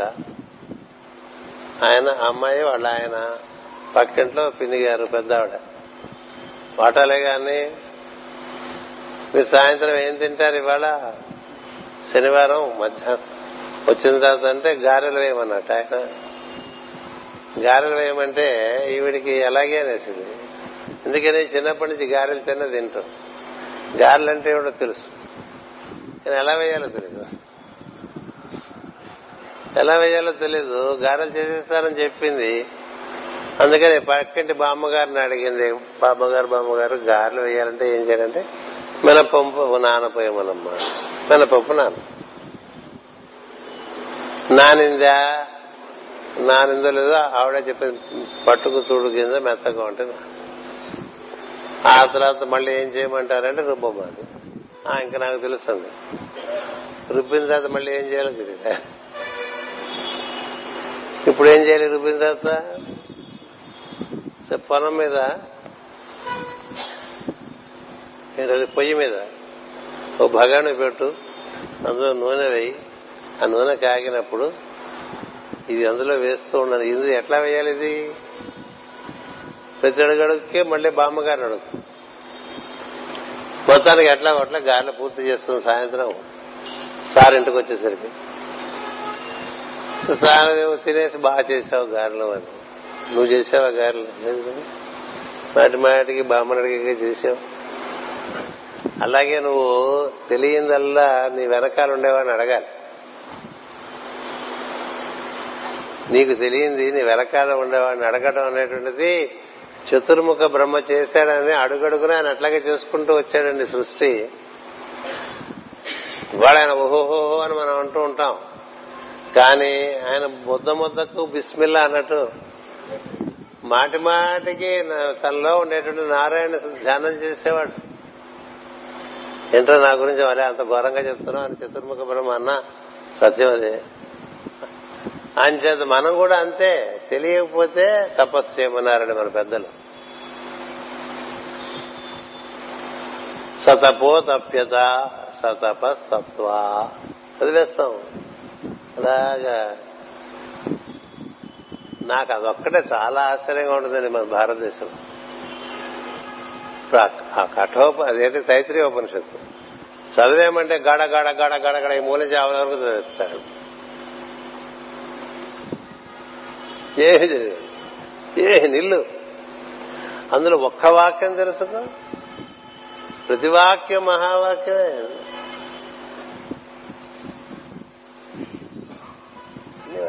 అహం వృక్షం శరీరవా అంటే ఏమిటి?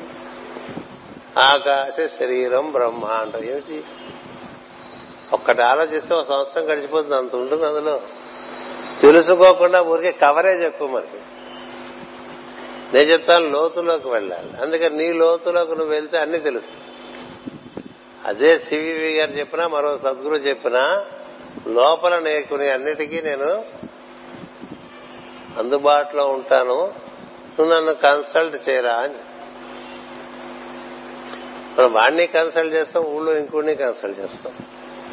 ఇది లోపల వాడిని కన్సల్ట్ చేసి ఊళ్ళో ఇంకా నలుగురు ఐదుని కన్సల్ట్ చేస్తే అవుతుంటే నీకు ఐదారు భావాలు వస్తాయి అప్పుడు.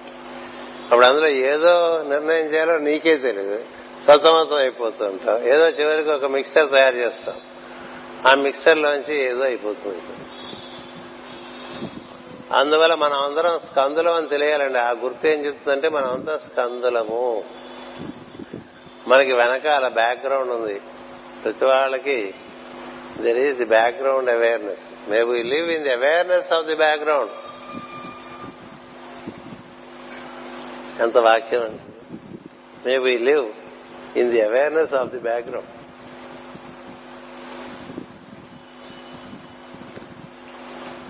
నేను ఇలా ఉన్నా అంటా అంటే వాడు ఉండబట్టి కదండి నేనున్నాను మీరంతా ఇలా ఉన్నారట అంటే వాడు ఉండబట్టి కదా మీకు వెనుకగా అండదండగా మీరున్నారు. వాడుండటమే మీరుండటం. వాడుండటమే మీరుండటంగా ఉన్నా మీరున్నారు అనుకుంటే అనుకోనిస్తున్నాడండి అనుకోని తండ్రి కొడుకు ఇంట్లో ఉన్నారండి. కుర్రాడు వాడికి ఐదేళ్ళు ఎవరో ఇంటికి వచ్చి ఇల్లేవరదంటే మాదే అన్నాడు వాడు. మాదే అంటే ఇంకా పైగా అయితే నాదే అంటాడు కూడా. అంటే తండ్రి ఏమనుకుంటాడు? ఏ వాడు నాదే అంటే తప్పే ఉంది నా వాడేగా వాడు? అలాగే మనమంతా నేను నా శరీరం అంటే పోలే అనుకో నా పిల్లలే కదా అనుకో నా పిల్లలే కదా అనుకుంటే అనుకోని అనేటువంటి ప్రేమ భావం తండ్రికి ఉంటుంది. కొడుకు ఏం చేస్తాడు? నాది నాది అని నాది అనుకుని వాడిని పంపించేస్తాడు. ఏమండి ఎవడి వల్ల తాను ఇందులో ఉన్నాడో వాడికి వాడిని. ఈ సెంట్ అబ్రాడ్ అంటే వాడిని మర్చిపోతాడనమాట. మర్చిపోయి తాను ఒకడే ఉంటాడు. ఉంటే ఓ పిశాచం ఉన్నట్టే. In his temple we live. In his name we live until he opens his eye in us in his temple he lives in his name he lives as he opens his eye మనలో వాడు నిత్యం ఉండి వాడు వెన్నుగా మన కార్యక్రమాలన్నీ నడిపిస్తున్నాడు. వాడిని consult చేయడానికి మనకి ఏమిటండి అభ్యంతరం? అంటికి వాడే కదా. వాడిని అడిగితే చెప్పడు. ఈ పూట ఏం చెప్పమంటావు అంటే నేను చెప్తాగా నువ్వు పద అంటాడు ఈ పూట ఇప్పుడు రోజు రోజు ఒక ఇన్ని ముప్పై ఏళ్ళుగా ఒక్కో చోట ప్రతిసారి ఇన్ని వందల వేల ప్రవచనాలు ఇస్తుంటే ప్రపంచం అంతా. మాటి మాటికి ఏం చెప్తామండి కొత్తది? ఉన్నది ఒకటే. దాన్నే కొత్తగా చెప్పాలంటే ఏం చెప్తా? ఇందాకన్నా ప్రభాకర్ ఏం చెప్తా? మళ్ళీ కొత్తది పొద్దున్నే అక్కడ చెప్పాను నిన్న చెప్పాను నిన్న పొద్దున్న చెప్పాను. అదే కదా చెప్పాలి. ఏం చెప్తా? ఏం చెప్తా ఆయన అడిగితే ఏం చెప్తాడు? హిహి అంటాడు. నవ్వుతాడు కదా? ఇంకా ఇంకోసారి అడిగితే మీకు తెలియదు ఏమో సార్ అంటాడు. నాకు తెలిసేమని నాకు. తెలియదు కాకపోతే నాకు తెలియదు ఆయన తెలియకపోవడం వల్ల అలా అనుకుంటాడు అంతే. నాకు తెలియదు లోపల వాడు వాడిని చెప్తా కదా నీకెందుకు వెళ్ళమంట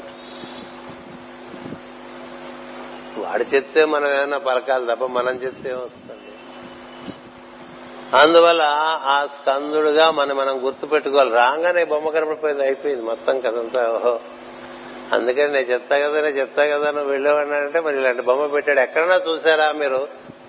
మొత్తం భూగోళం మీద ఇన్ని గురు పూజ జరిగినా మీరు అన్ని చూస్తూ ఉంటారు వాట్సాప్లో ఇలాంటి బ్యాక్గ్రౌండ్ ఎక్కడా పెట్టలేదు కాబట్టి బెంగళూరుకి వందకు వంద మార్కులు. బయలు కాదు బళ్ళారి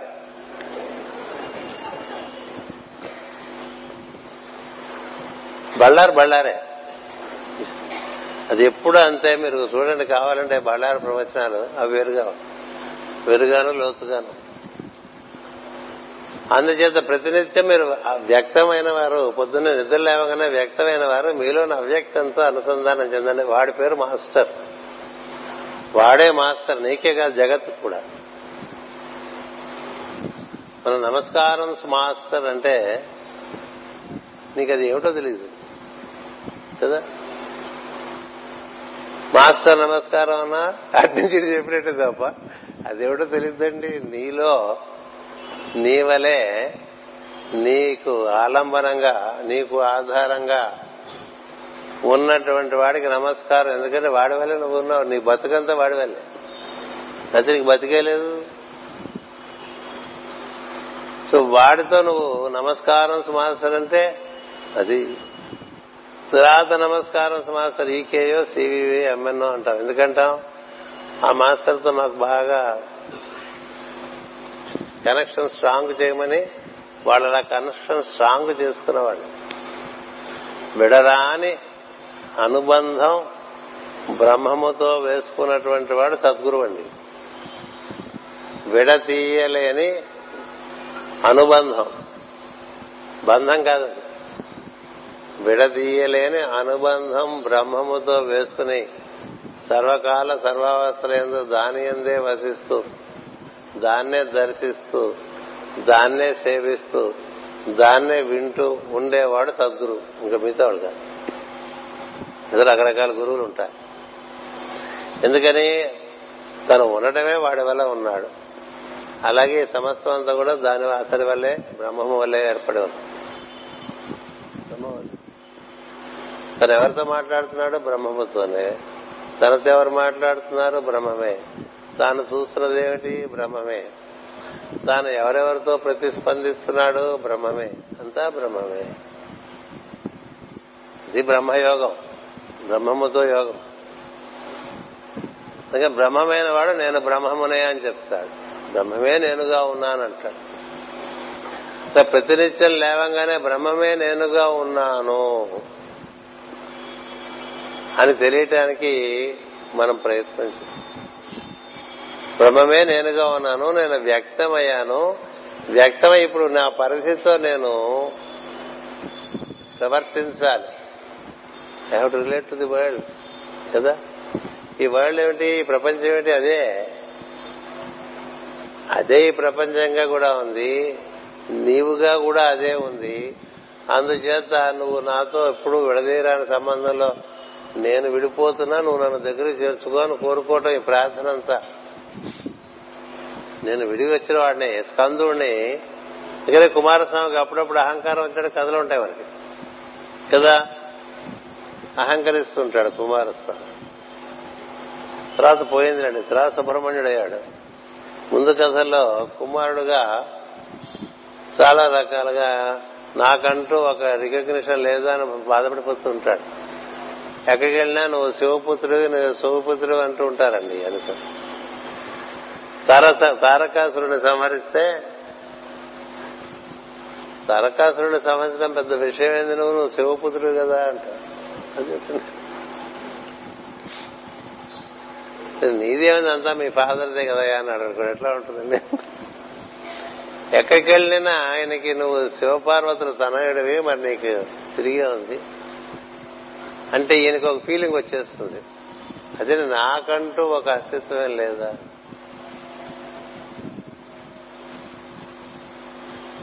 వచ్చి వాళ్ళ నాన్నని అడుగుతాడు నాకంటూ ఒక అస్తిత్వం లేదా? అని. అంటే ఆశ్చర్యపోతాడు. నాకంటూ ఒక అస్తిత్వం కోరుకోవటం అనేటువంటిది అహంకారం. ఒరే ఒరే ఒరే వీడిందులోకి వచ్చేసాడే అనుకో అనుకుని నీకంటూ ఒక అస్తిత్వం కావాలి కదా అందుకని అలా వెళ్ళి దక్షిణంలో ఉండమని చెప్తారు. దక్షిణంలో ఉంటే నువ్వు చేసే కార్యక్రమాలకి మేము దూరంగా ఉంటాం కాబట్టి నువ్వే అంతా అనుకుంటారు వీళ్ళకు. అక్కడేం జరుగుతుంది? అక్కడ శివభక్తులు ఉంటారు కదా ఎక్కడున్నారు? వాళ్ళు మహా శివారాధకుల మధ్య పడతాడు. ఈయన అస్తిత్వాన్ని గౌరవిస్తారు కానీ వాడు శివారాధన చేస్తారు. చేస్తుంటే మా నాన్న నన్ను దూరం పెట్టేశాడు ఇది నువ్వు కోరుకుంటే పెట్టాడా? నువ్వు కోరకుండా నేను దూరంగా పెట్టాడు నువ్వు దూరంగా ఉంటానన్నా మేము సపరేట్గా ఉంటాను అన్న అన్నాడు అనుకోండి కొడుకు. ఏం వాడికి అది బాగుంటుందేమో పోలే ఉండనే పంపిస్తాడు తండ్రి కేవలం ప్రేమ చేస్తా ఏ మన ముసలాళ్ళు ఏమో మన వల్ల వాళ్ళకి ఏ ఇబ్బందులు మనకు తెలియదు. అలాగే నాన్న వేరుగా ఇంకో అపార్ట్మెంట్లో ఉండడు కదా? ప్రేమ చేత అన్నాడు అనుకోండి. అంటే ఏమిటి జరిగినట్టు అది ఉన్నప్పటికీ నేను వాడికి సంబంధించిన వాడిని నేను గుర్తుండాలి అంతేగా? అక్కడికి వెళ్ళిపోతే శివపుత్రుడు కాదా? శివపుత్రుడే. మనం ఎక్కడికి వెళ్ళిపోయినా శివపుత్రులమే ఒప్పుకున్నా ఒప్పుకోకపోయినా. ఒప్పుకుంటే సుఖం ఉంది. ఒప్పుకోకపోతే మన చిక్కులు మనం వేసుకుంటూ ఉంటాం. ఎందుకంటే మనకి ఆ జ్ఞానం లేదు శివ జ్ఞానం లేదు. శివ సంకల్పం ఏమిటో తెలియదు నువ్వు ఇలా వ్యక్తం అవడానికి శివ సంకల్పం ఏమిటో అందుకే వ్యక్తమయ్యావు. తన్మే మన శివ సంకల్పమస్తు అనేవన్నీ బట్టి కొట్టేసిన ఉపయోగం సంకల్పం తెలియకపోతే నా మనస్సు లేదు శివుని యొక్క సంకల్పమే ప్రతిబింబించాలని కదా ఆ స్తోత్రం. తన్మే మన శివ సంకల్పం. నా మనస్సు ఎందు శివ సంకల్పం భాషించాలి. అలా తెలుగులో అడిగినా కన్నంలో అడిగినా కూడా ఆర్ద్రతతో భాషిస్తుంది. అది సంస్కృతంలో కష్టపడి నేర్చుకుని అవి తప్పులతో చదువుతూ అర్థం తెలుసుకోకుండా ఆ భావయుక్తంగా లేకపోతే అది భాషించదు. అందుచేత శివ సంకల్పం తెలియాలి. శివుడు అనేటువంటిది ఒక నామం దానికి. నామాల్లో ఇరుక్కుపోయి మనకుండేటువంటి అభిప్రాయాలు పెట్టుకోవద్దు. శివుడు అంటే వేరు విష్ణువు అంటే వేరు అలా ఏం లేదు గణపతి అంటే ఏం లేదు. ఇవేళ అనుకుంటే అలా కనిపిస్తుంది ఒకే ఒక తత్వం. ఆ తత్వంలోంచి నేను వ్యక్తమయ్యాను అని చెప్పడానికి ఈ బిందువుని పొద్దునే ఆరాధన చేయండి. అది మొట్టమొదటి కార్యం మనం చేయాలి. లేచి లేవంగానే. అది నాకు మాస్టర్. ఇది దేనిలోంచి నేను బయటకు వచ్చానో అది నాకు మాస్టర్. అది father consciousness I am son conscious అది master consciousness I am disciple conscious అందుకని దానిలోంచి వ్యక్తమైనటువంటి వాడు అది సముద్రము నేను అలా. అది సముద్రము నేను అలా. నేను సముద్రంతో సంబంధించిన వాడినే. అందుకని సముద్రంతోనే అనుబంధం పెట్టుకుంటానని చెప్పడానికి ఆ సంకేతం ఇచ్చారు. అక్కడి నుంచి అది స్టెప్పులు వేసుకుంటూ ఇంకో ఐదు స్టెప్పులు వేసుకుంటూ వచ్చేస్తుంది ఎందుచేత మనం ఇటు రిలేట్ అవ్వాలి కదా? అక్కడి నుంచి సంకల్పం అందుకుని జ్ఞానం అందుకుని క్రియలోకి దిగాలి. దిగటానికి మిగతా కేంద్రాలన్నీ కూడా మనకి దానికి సహకరిస్తాయి. దిగి పనిచేయడానికి సహకరిస్తాయి. పని అయిపోయిన తర్వాత మళ్ళీ ఎక్కి ఆజ్ఞ చేరి అక్కడి నుంచి సహస్రాన్ని మనం ఆరాధన అందుకనే మన పెద్దలు ఏం చెప్పారంటే పొద్దునే లేవంగానే సోహమస్మి అని చెప్పుకోమన్నారు. అక్కడ ఉండేటువంటి ఆ సంకేతానికి మంత్రం ఏంటంటే సోహమస్మి. సోహమస్మి అంటే అతడే నేనుగా ఉన్నాను. సహా అహమస్మి. సహా అహమస్మి సోహమస్మి. అది మనకి ఎప్పుడు గుర్తుందనుకోండి ఇబ్బంది లేదు. నిజానికి గుండె చప్పుడు కూడా అలాగే ఉంటుంది. సోహం సోహం సోహం. ముచ్చుకోలు విడుచుకోలుగా గుండె పనిచేస్తూ ఉంటుంది. సెంట్రిపీటల్ అండ్ సెంట్రిఫ్యూగల్ ఫంక్షనింగ్ అంటారు ఆంగ్లంలో. లబ్డప్ లబ్డప్ అంటూ ఉంటాం కదా. అది పీల్చే గాలి వదిలే గాలి మనం పీల్చే గాలిని వింటూ ఉంటే సో అనే శబ్దం వినిపిస్తుంది. వదిలే గాలిని శబ్దం వింటుంటే హమ్ అని అందుకని సోహం సోహం సోహం అని. సోహం అంటే సహా అహం సోహం. సహా అంటే అతడు అహం అంటే నేను. అతడే నేను. అతడే నేను. అతడే నేను. అతడే నేను. అతడే నేను. అట్లా అనునిత్యం.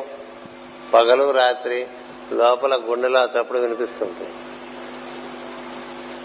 మనం చేయక్కల నువ్వు ఎప్పుడు లోపలికి గుండె చప్పుడు విన్నా ఆ గోడు వింటావు.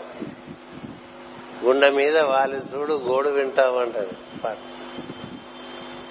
నీ గుండెలో నువ్వు విందల్చుకుంటే నీకు సోహం శబ్దం వినిపిస్తుంది. సోహం శబ్దం వినిపిస్తే ఏం తెలుస్తుంది? ఓహో అతడే కదా నేనుగా ఉన్నాను. అతడే కదా నేనుగా ఉన్నాను. అతడి సంకల్పం వల్లనే నేను ఏర్పడ్డాను. అందుచేత నాకు ఏం నిర్వర్తించాలో ఆ సంకల్పం కూడా అతన్ని అడుగుతాను అతన్ని. ఆ సంకల్పం నిర్వర్తించడం జ్ఞానం కూడా అతన్ని అడుగుతాను. ఆ సంకల్పం నిర్వర్తించగలిగినటువంటి శక్తి క్రియాశక్తి కూడా అతన్నే అడుగుతాను ఇచ్చ జ్ఞాన క్రియాశక్తి. ఈ మూడు ఈ బిందువు నుంచి ముడిగారు అదొక యంత్రం. అంటే ఆ పరిధి ఈ మధ్యలో బిందువు ఆ పరిధి చుట్టూ ఒక ఇచ్చాజ్ఞాన క్రియా త్రిభుజం ఆ త్రిభుజం ఆధారంగా మనం పరిధితో అనుసంధానం చెందుతూ ఉంటాం. అది గురు యంత్రం అని ఇస్తారు. గురు యంత్రం అని ఇస్తారు. అంటే ఎవరు గురువు?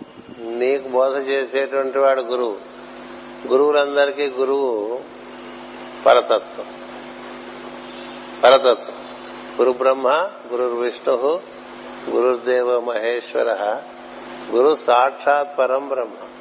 కదా? సాక్షాత్ పరబ్రహ్మమే గురువు. అతడే నీ దగ్గరికి ఇచ్ఛాశక్తిగా వస్తాడు. అంటే నీకు సంకల్పాన్ని ఇస్తాడు. అప్పుడు శివుడు అవుతాడు. జ్ఞానశక్తిగా నీకు ఏం చేయాలో చెప్తాడు. అప్పుడు విష్ణువు అవుతాడు. క్రియాశక్తిగా బ్రహ్మదేవుడు సృష్టికర్త అవుతాడు. అప్పుడు నువ్వు సృష్టి చేస్తావు. అంటే అప్పుడు నువ్వు are in tune with that which is above as above so below అంటాం సృష్టి ఏ విధంగా ఏర్పడిందో నీ నీ జీవన సృష్టి కూడా అలా ఏర్పాటు చేసుకోవడానికి ప్రార్థన. అందుకని మనం ఉదయం అతడే మనం అనేటువంటిది బాగా దృఢం చేసుకుని అటు పైన మనం ఏమి నిర్వర్తించవలను మన కర్తవ్యమేమి? ఈరోజు భగవద్ అనుగ్రహంగా మనం మేల్కొన్నామండి. మనం మేల్కొన్నటం అనేటువంటిది కూడా భగవద్ అనుగ్రహం మేల్కొన్న తర్వాత ఈ రోజు నా కర్తవ్యమేమి? నా పరిశ్రమలో ఉండే జీవులకి నేనేం చేసి పెట్టాలని నిర్ణయించడానికి లేచాను. నిర్ణయించారు. అందరికీ ఎవరెవరికి వారు వారు చేయాల్సిన ఉంటాయి. అవి నీకు అప్పుడు స్ఫురణకు వస్తే నువ్వేం చేయాల్సింది ఉందో అది స్ఫురణకు వస్తుంది. అలా కాకపోతే మనకేం కావాలో స్ఫురణకు వస్తుంది. ఈ రెండుకి చాలా తేడా. లేవంగానే లేవంగానే మనకేం కావాలో గుర్తురావటం జ్ఞానం కాదు. మనం ఏం చేయాలో గుర్తు రావటం జ్ఞానం.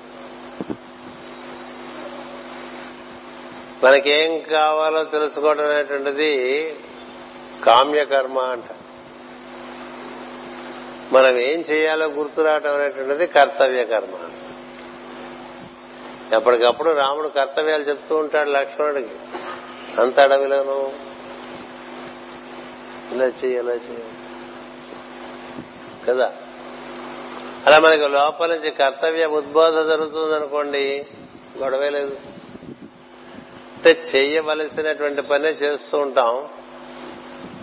చెయ్యదలచిన పనులు చెయ్యం. మా గురుగారు అదొక వాక్యం ఇచ్చారు.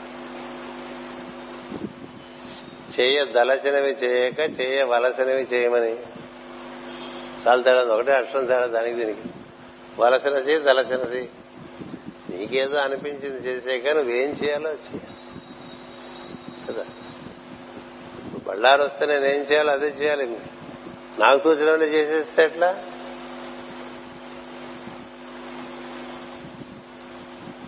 బళ్ళార్లో జీన్ ప్యాంట్లు చాలా సౌకర్యం దొరుకుతాయి. ఎప్పుడు చెప్తున్నాడు? వచ్చిన వల్ల చెప్తుంటారు. నాకు నాకు మరపా లేక వాళ్ళకి మరపా ఎందుకు ఎన్నిసార్లు చెప్తారనుకుంటుంటారు? జీన్ ప్యాంట్లు ఏమైనా కొనుక్కుంటారేమో అని కదా? జీన్ ప్యాంట్ కొనుక్కోకూడదని నేను అట్లా కొనుక్కోవచ్చు. ప్రపంచం అంతా కొనుక్కుంటున్నా నీకు ఇప్పుడు జీన్ ప్యాంటా ముఖ్యం? నువ్వు చేయవలసిన పని ఏది ముఖ్యం? అలా ఉండాలా? అందుచేత నీకు చేయవలసిన పని ఎందే? నీ ప్రజ్ఞ లగ్నమైందనుకోండి నువ్వు సరైన దారిలో నడుస్తావు. నువ్వు చేయదలచిన పనులు అన్ని చేస్తూ కూర్చుంటే చేయవలసిన పని మిగిలిపోతుంది. దానివల్ల మార్గం తప్పుతాం రెండవది చేయవలసిన పని ఎలా చేయాలి అనేటువంటిది కూడా ప్రతిరోజు మనం లేచినప్పుడు చేయవలసిన పనులు ఏమో తెలిస్తే ఇవి చేయటానికి సరైనటువంటి జ్ఞానం కూడా నువ్వే ప్రసాదించు నువ్వే జ్ఞాన ప్రదాత నీవు పరబ్రహ్మముగా నాకెప్పుడూ తోడుగా ఉండు. మహేశ్వరుడుగా నేను చేయవలసినవే నాకు సంకల్పాలుగా వచ్చేట్టుగా చూడు. ఇతర సంకల్పాలు వద్దు. అయిపోయే పనికి మన వల్ల అయిపోయే పనికి సంకల్పం వచ్చిందనుకోండి అది సిద్ధి. సంకల్ప సిద్ధి అంటే అర్థం ఏంటో తెలుసా? వీడు అనుకున్నదల్లా అయిపోవటం కాదు. అయిపోయేదే వీడికి సంకల్పంగా వస్తుంది. ఏది సవ్యంగా సులభంగా అయిపోతుందో అది వీడికి తట్టింది అనుకోండి వీడు చెప్పి ఇలా చేసుకుంటే అవుతుందేమో అలా అయిపోతుంది. అబ్బా మీకు భలే ఉంది సార్ అంటుండే ఏ భలే ఉంది. అది ఇచ్చేటువంటి తత్వం కూడా అక్కడి నుంచే వస్తుంది. దాన్ని నిర్వర్తించేటువంటి జ్ఞానం కూడా నువ్వు నాకు విష్ణువు వలె ఇవ్వు. అంతేకాదు దాని క్రియ చతుర్ముఖ బ్రహ్మ వలె నీవే నాకు ఇవ్వు అని కోరడమే గురు బ్రహ్మ గురు విష్ణువు గురుదేవో మహేశ్వర. గురు సాక్షాత్ పరబ్రహ్మ తస్మై శ్రీ గురవే నమ. అలాంటి గురువు.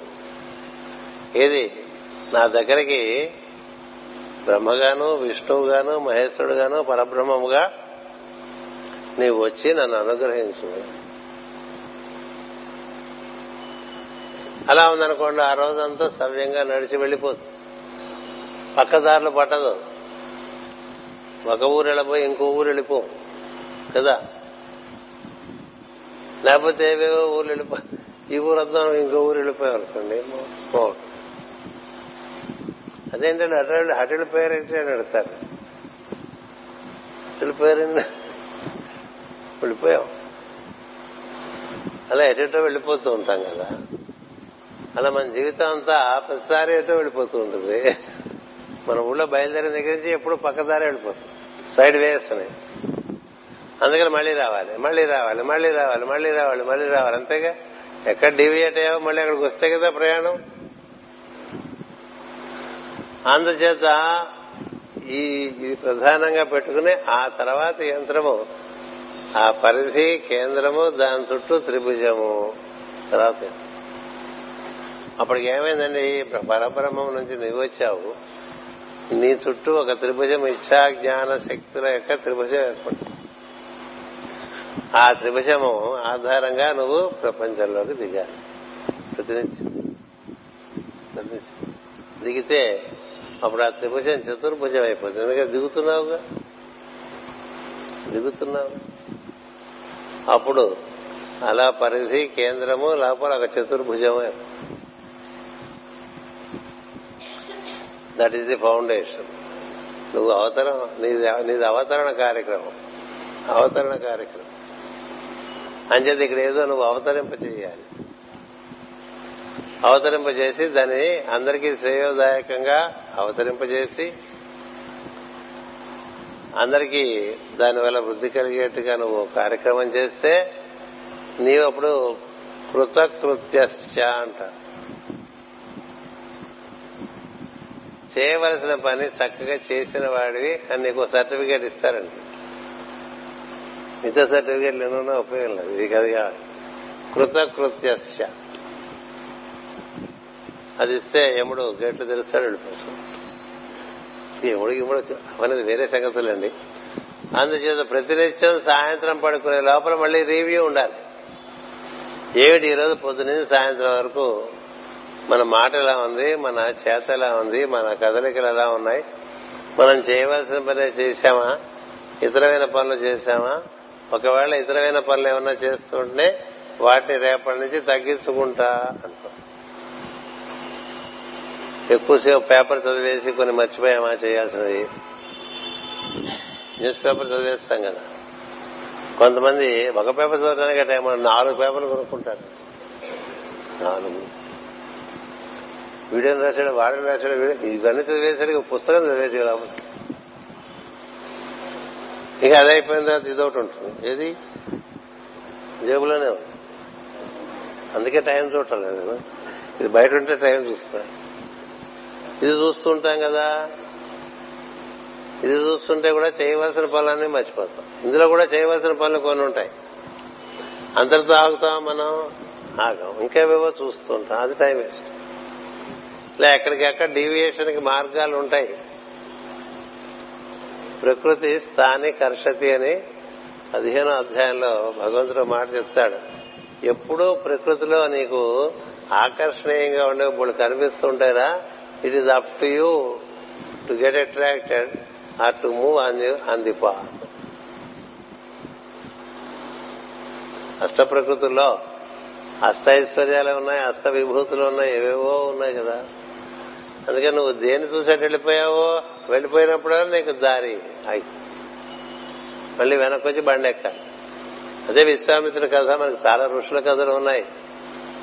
ఆయన వశిష్ఠులాగా నేను కూడా బ్రహ్మర్షి వారిని మొదలు పెడతాను కదా? ఒక్కొక్కసారి ఒక్కొక్క ఆకర్షణ వస్తుంది ఒక్కొక్క దానికి లొంగిపోతూ ఉంటాడు. ఇదేంటి ఇలా అయిపోయింది అనుకుని మళ్ళీ వస్తాడు మళ్ళీ తపస్సు చేస్తాడు మళ్ళీ ఇంకో ఆకర్షణ వస్తుంది. మళ్ళీ అటు కొంత దూరం పోయి కొన్ని శతాబ్దాలు గడిచిపోయి మళ్ళీ వెనక్కి వస్తాడు. ఎట్టకేలకు మొత్తానికి బ్రహ్మర్షి అవుతాడు. ఎందుకని? He retreated from his digression from his deviation అందుచేత మనకి ప్రతినిత్యం మన జీవితంలో ఇలా నేను బ్రహ్మము నుంచి దిగి వచ్చిన వాడిని దైవము నుంచి దిగి వచ్చిన వాడిని అవ్యక్తము నుంచి దిగి వచ్చిన వాడిని నేను దిగి రావటానికి ఒక ప్రయోజనం ఉండాలి ఇక్కడ.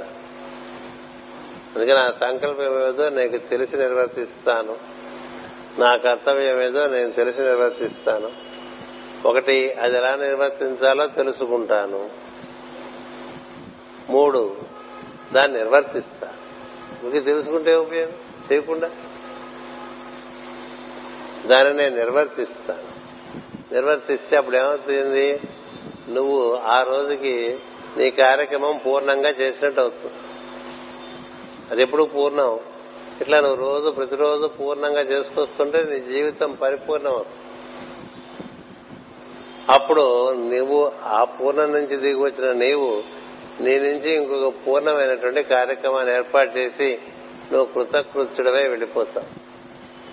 అది మనకి ఈ రోజున అంటే మూలమైన సందేశంగా వచ్చు మళ్ళీ సాయంత్రం కూడా ఇలాగే చేసుకోవాలి. చేసిన పనులన్నీ అక్కడ వదిలేసి మళ్ళీ మనం తిరోధానం చెందాలి. తిరోధానం చెందాలి అంటే ఆ సాయంత్రం ఇంటికి వచ్చిన తర్వాత ఇంకా ప్రపంచాన్ని మర్చిపోవాలి. మళ్ళీ రేపు పొద్దునే కదా మనకి ప్రపంచం. అలా మనం పరుచుకునే వాళ్ళం మళ్ళీ ముడుచుకోవాలి. చాప పరిచేసాం మళ్ళీ చాప ముడుచుకో ఇంటికి వచ్చి శుచి స్నాతులమై మళ్ళీ వెనకదారి పట్టి మళ్ళీ మనం ఈ అన్ని కేంద్రములు ఆధారంగా పనిచేసి బయటకు వచ్చేసిన వాళ్ళం. మళ్ళీ ఆ కేంద్రాలన్నింటినీ ఒక్కొక్కటి మెట్టెక్కుంటూ వెళ్ళి ఆజ్ఞను చేరి అక్కడ ఉండేటువంటి స్పందనాన్ని గమనిస్తూ నిద్రలోకి వెళ్ళాలి. నిద్రలోకి అలా నిద్రలోకి వెళ్ళామనుకోండి we have come home every morning we move out of the house and every night we reach home timely exit from the house and timely return into the house అది రేపు చెప్పుకుందాం. ఎందుచేతంటే చేయవలసిన పనులు చాలా ఉంటాయి. ప్రతివాడికి అవి చేయవలసినవా కాదో ఒకసారి రివ్యూ చేసుకో. చేయవలసినవే చేయండి ఏవేవో చేయకండి.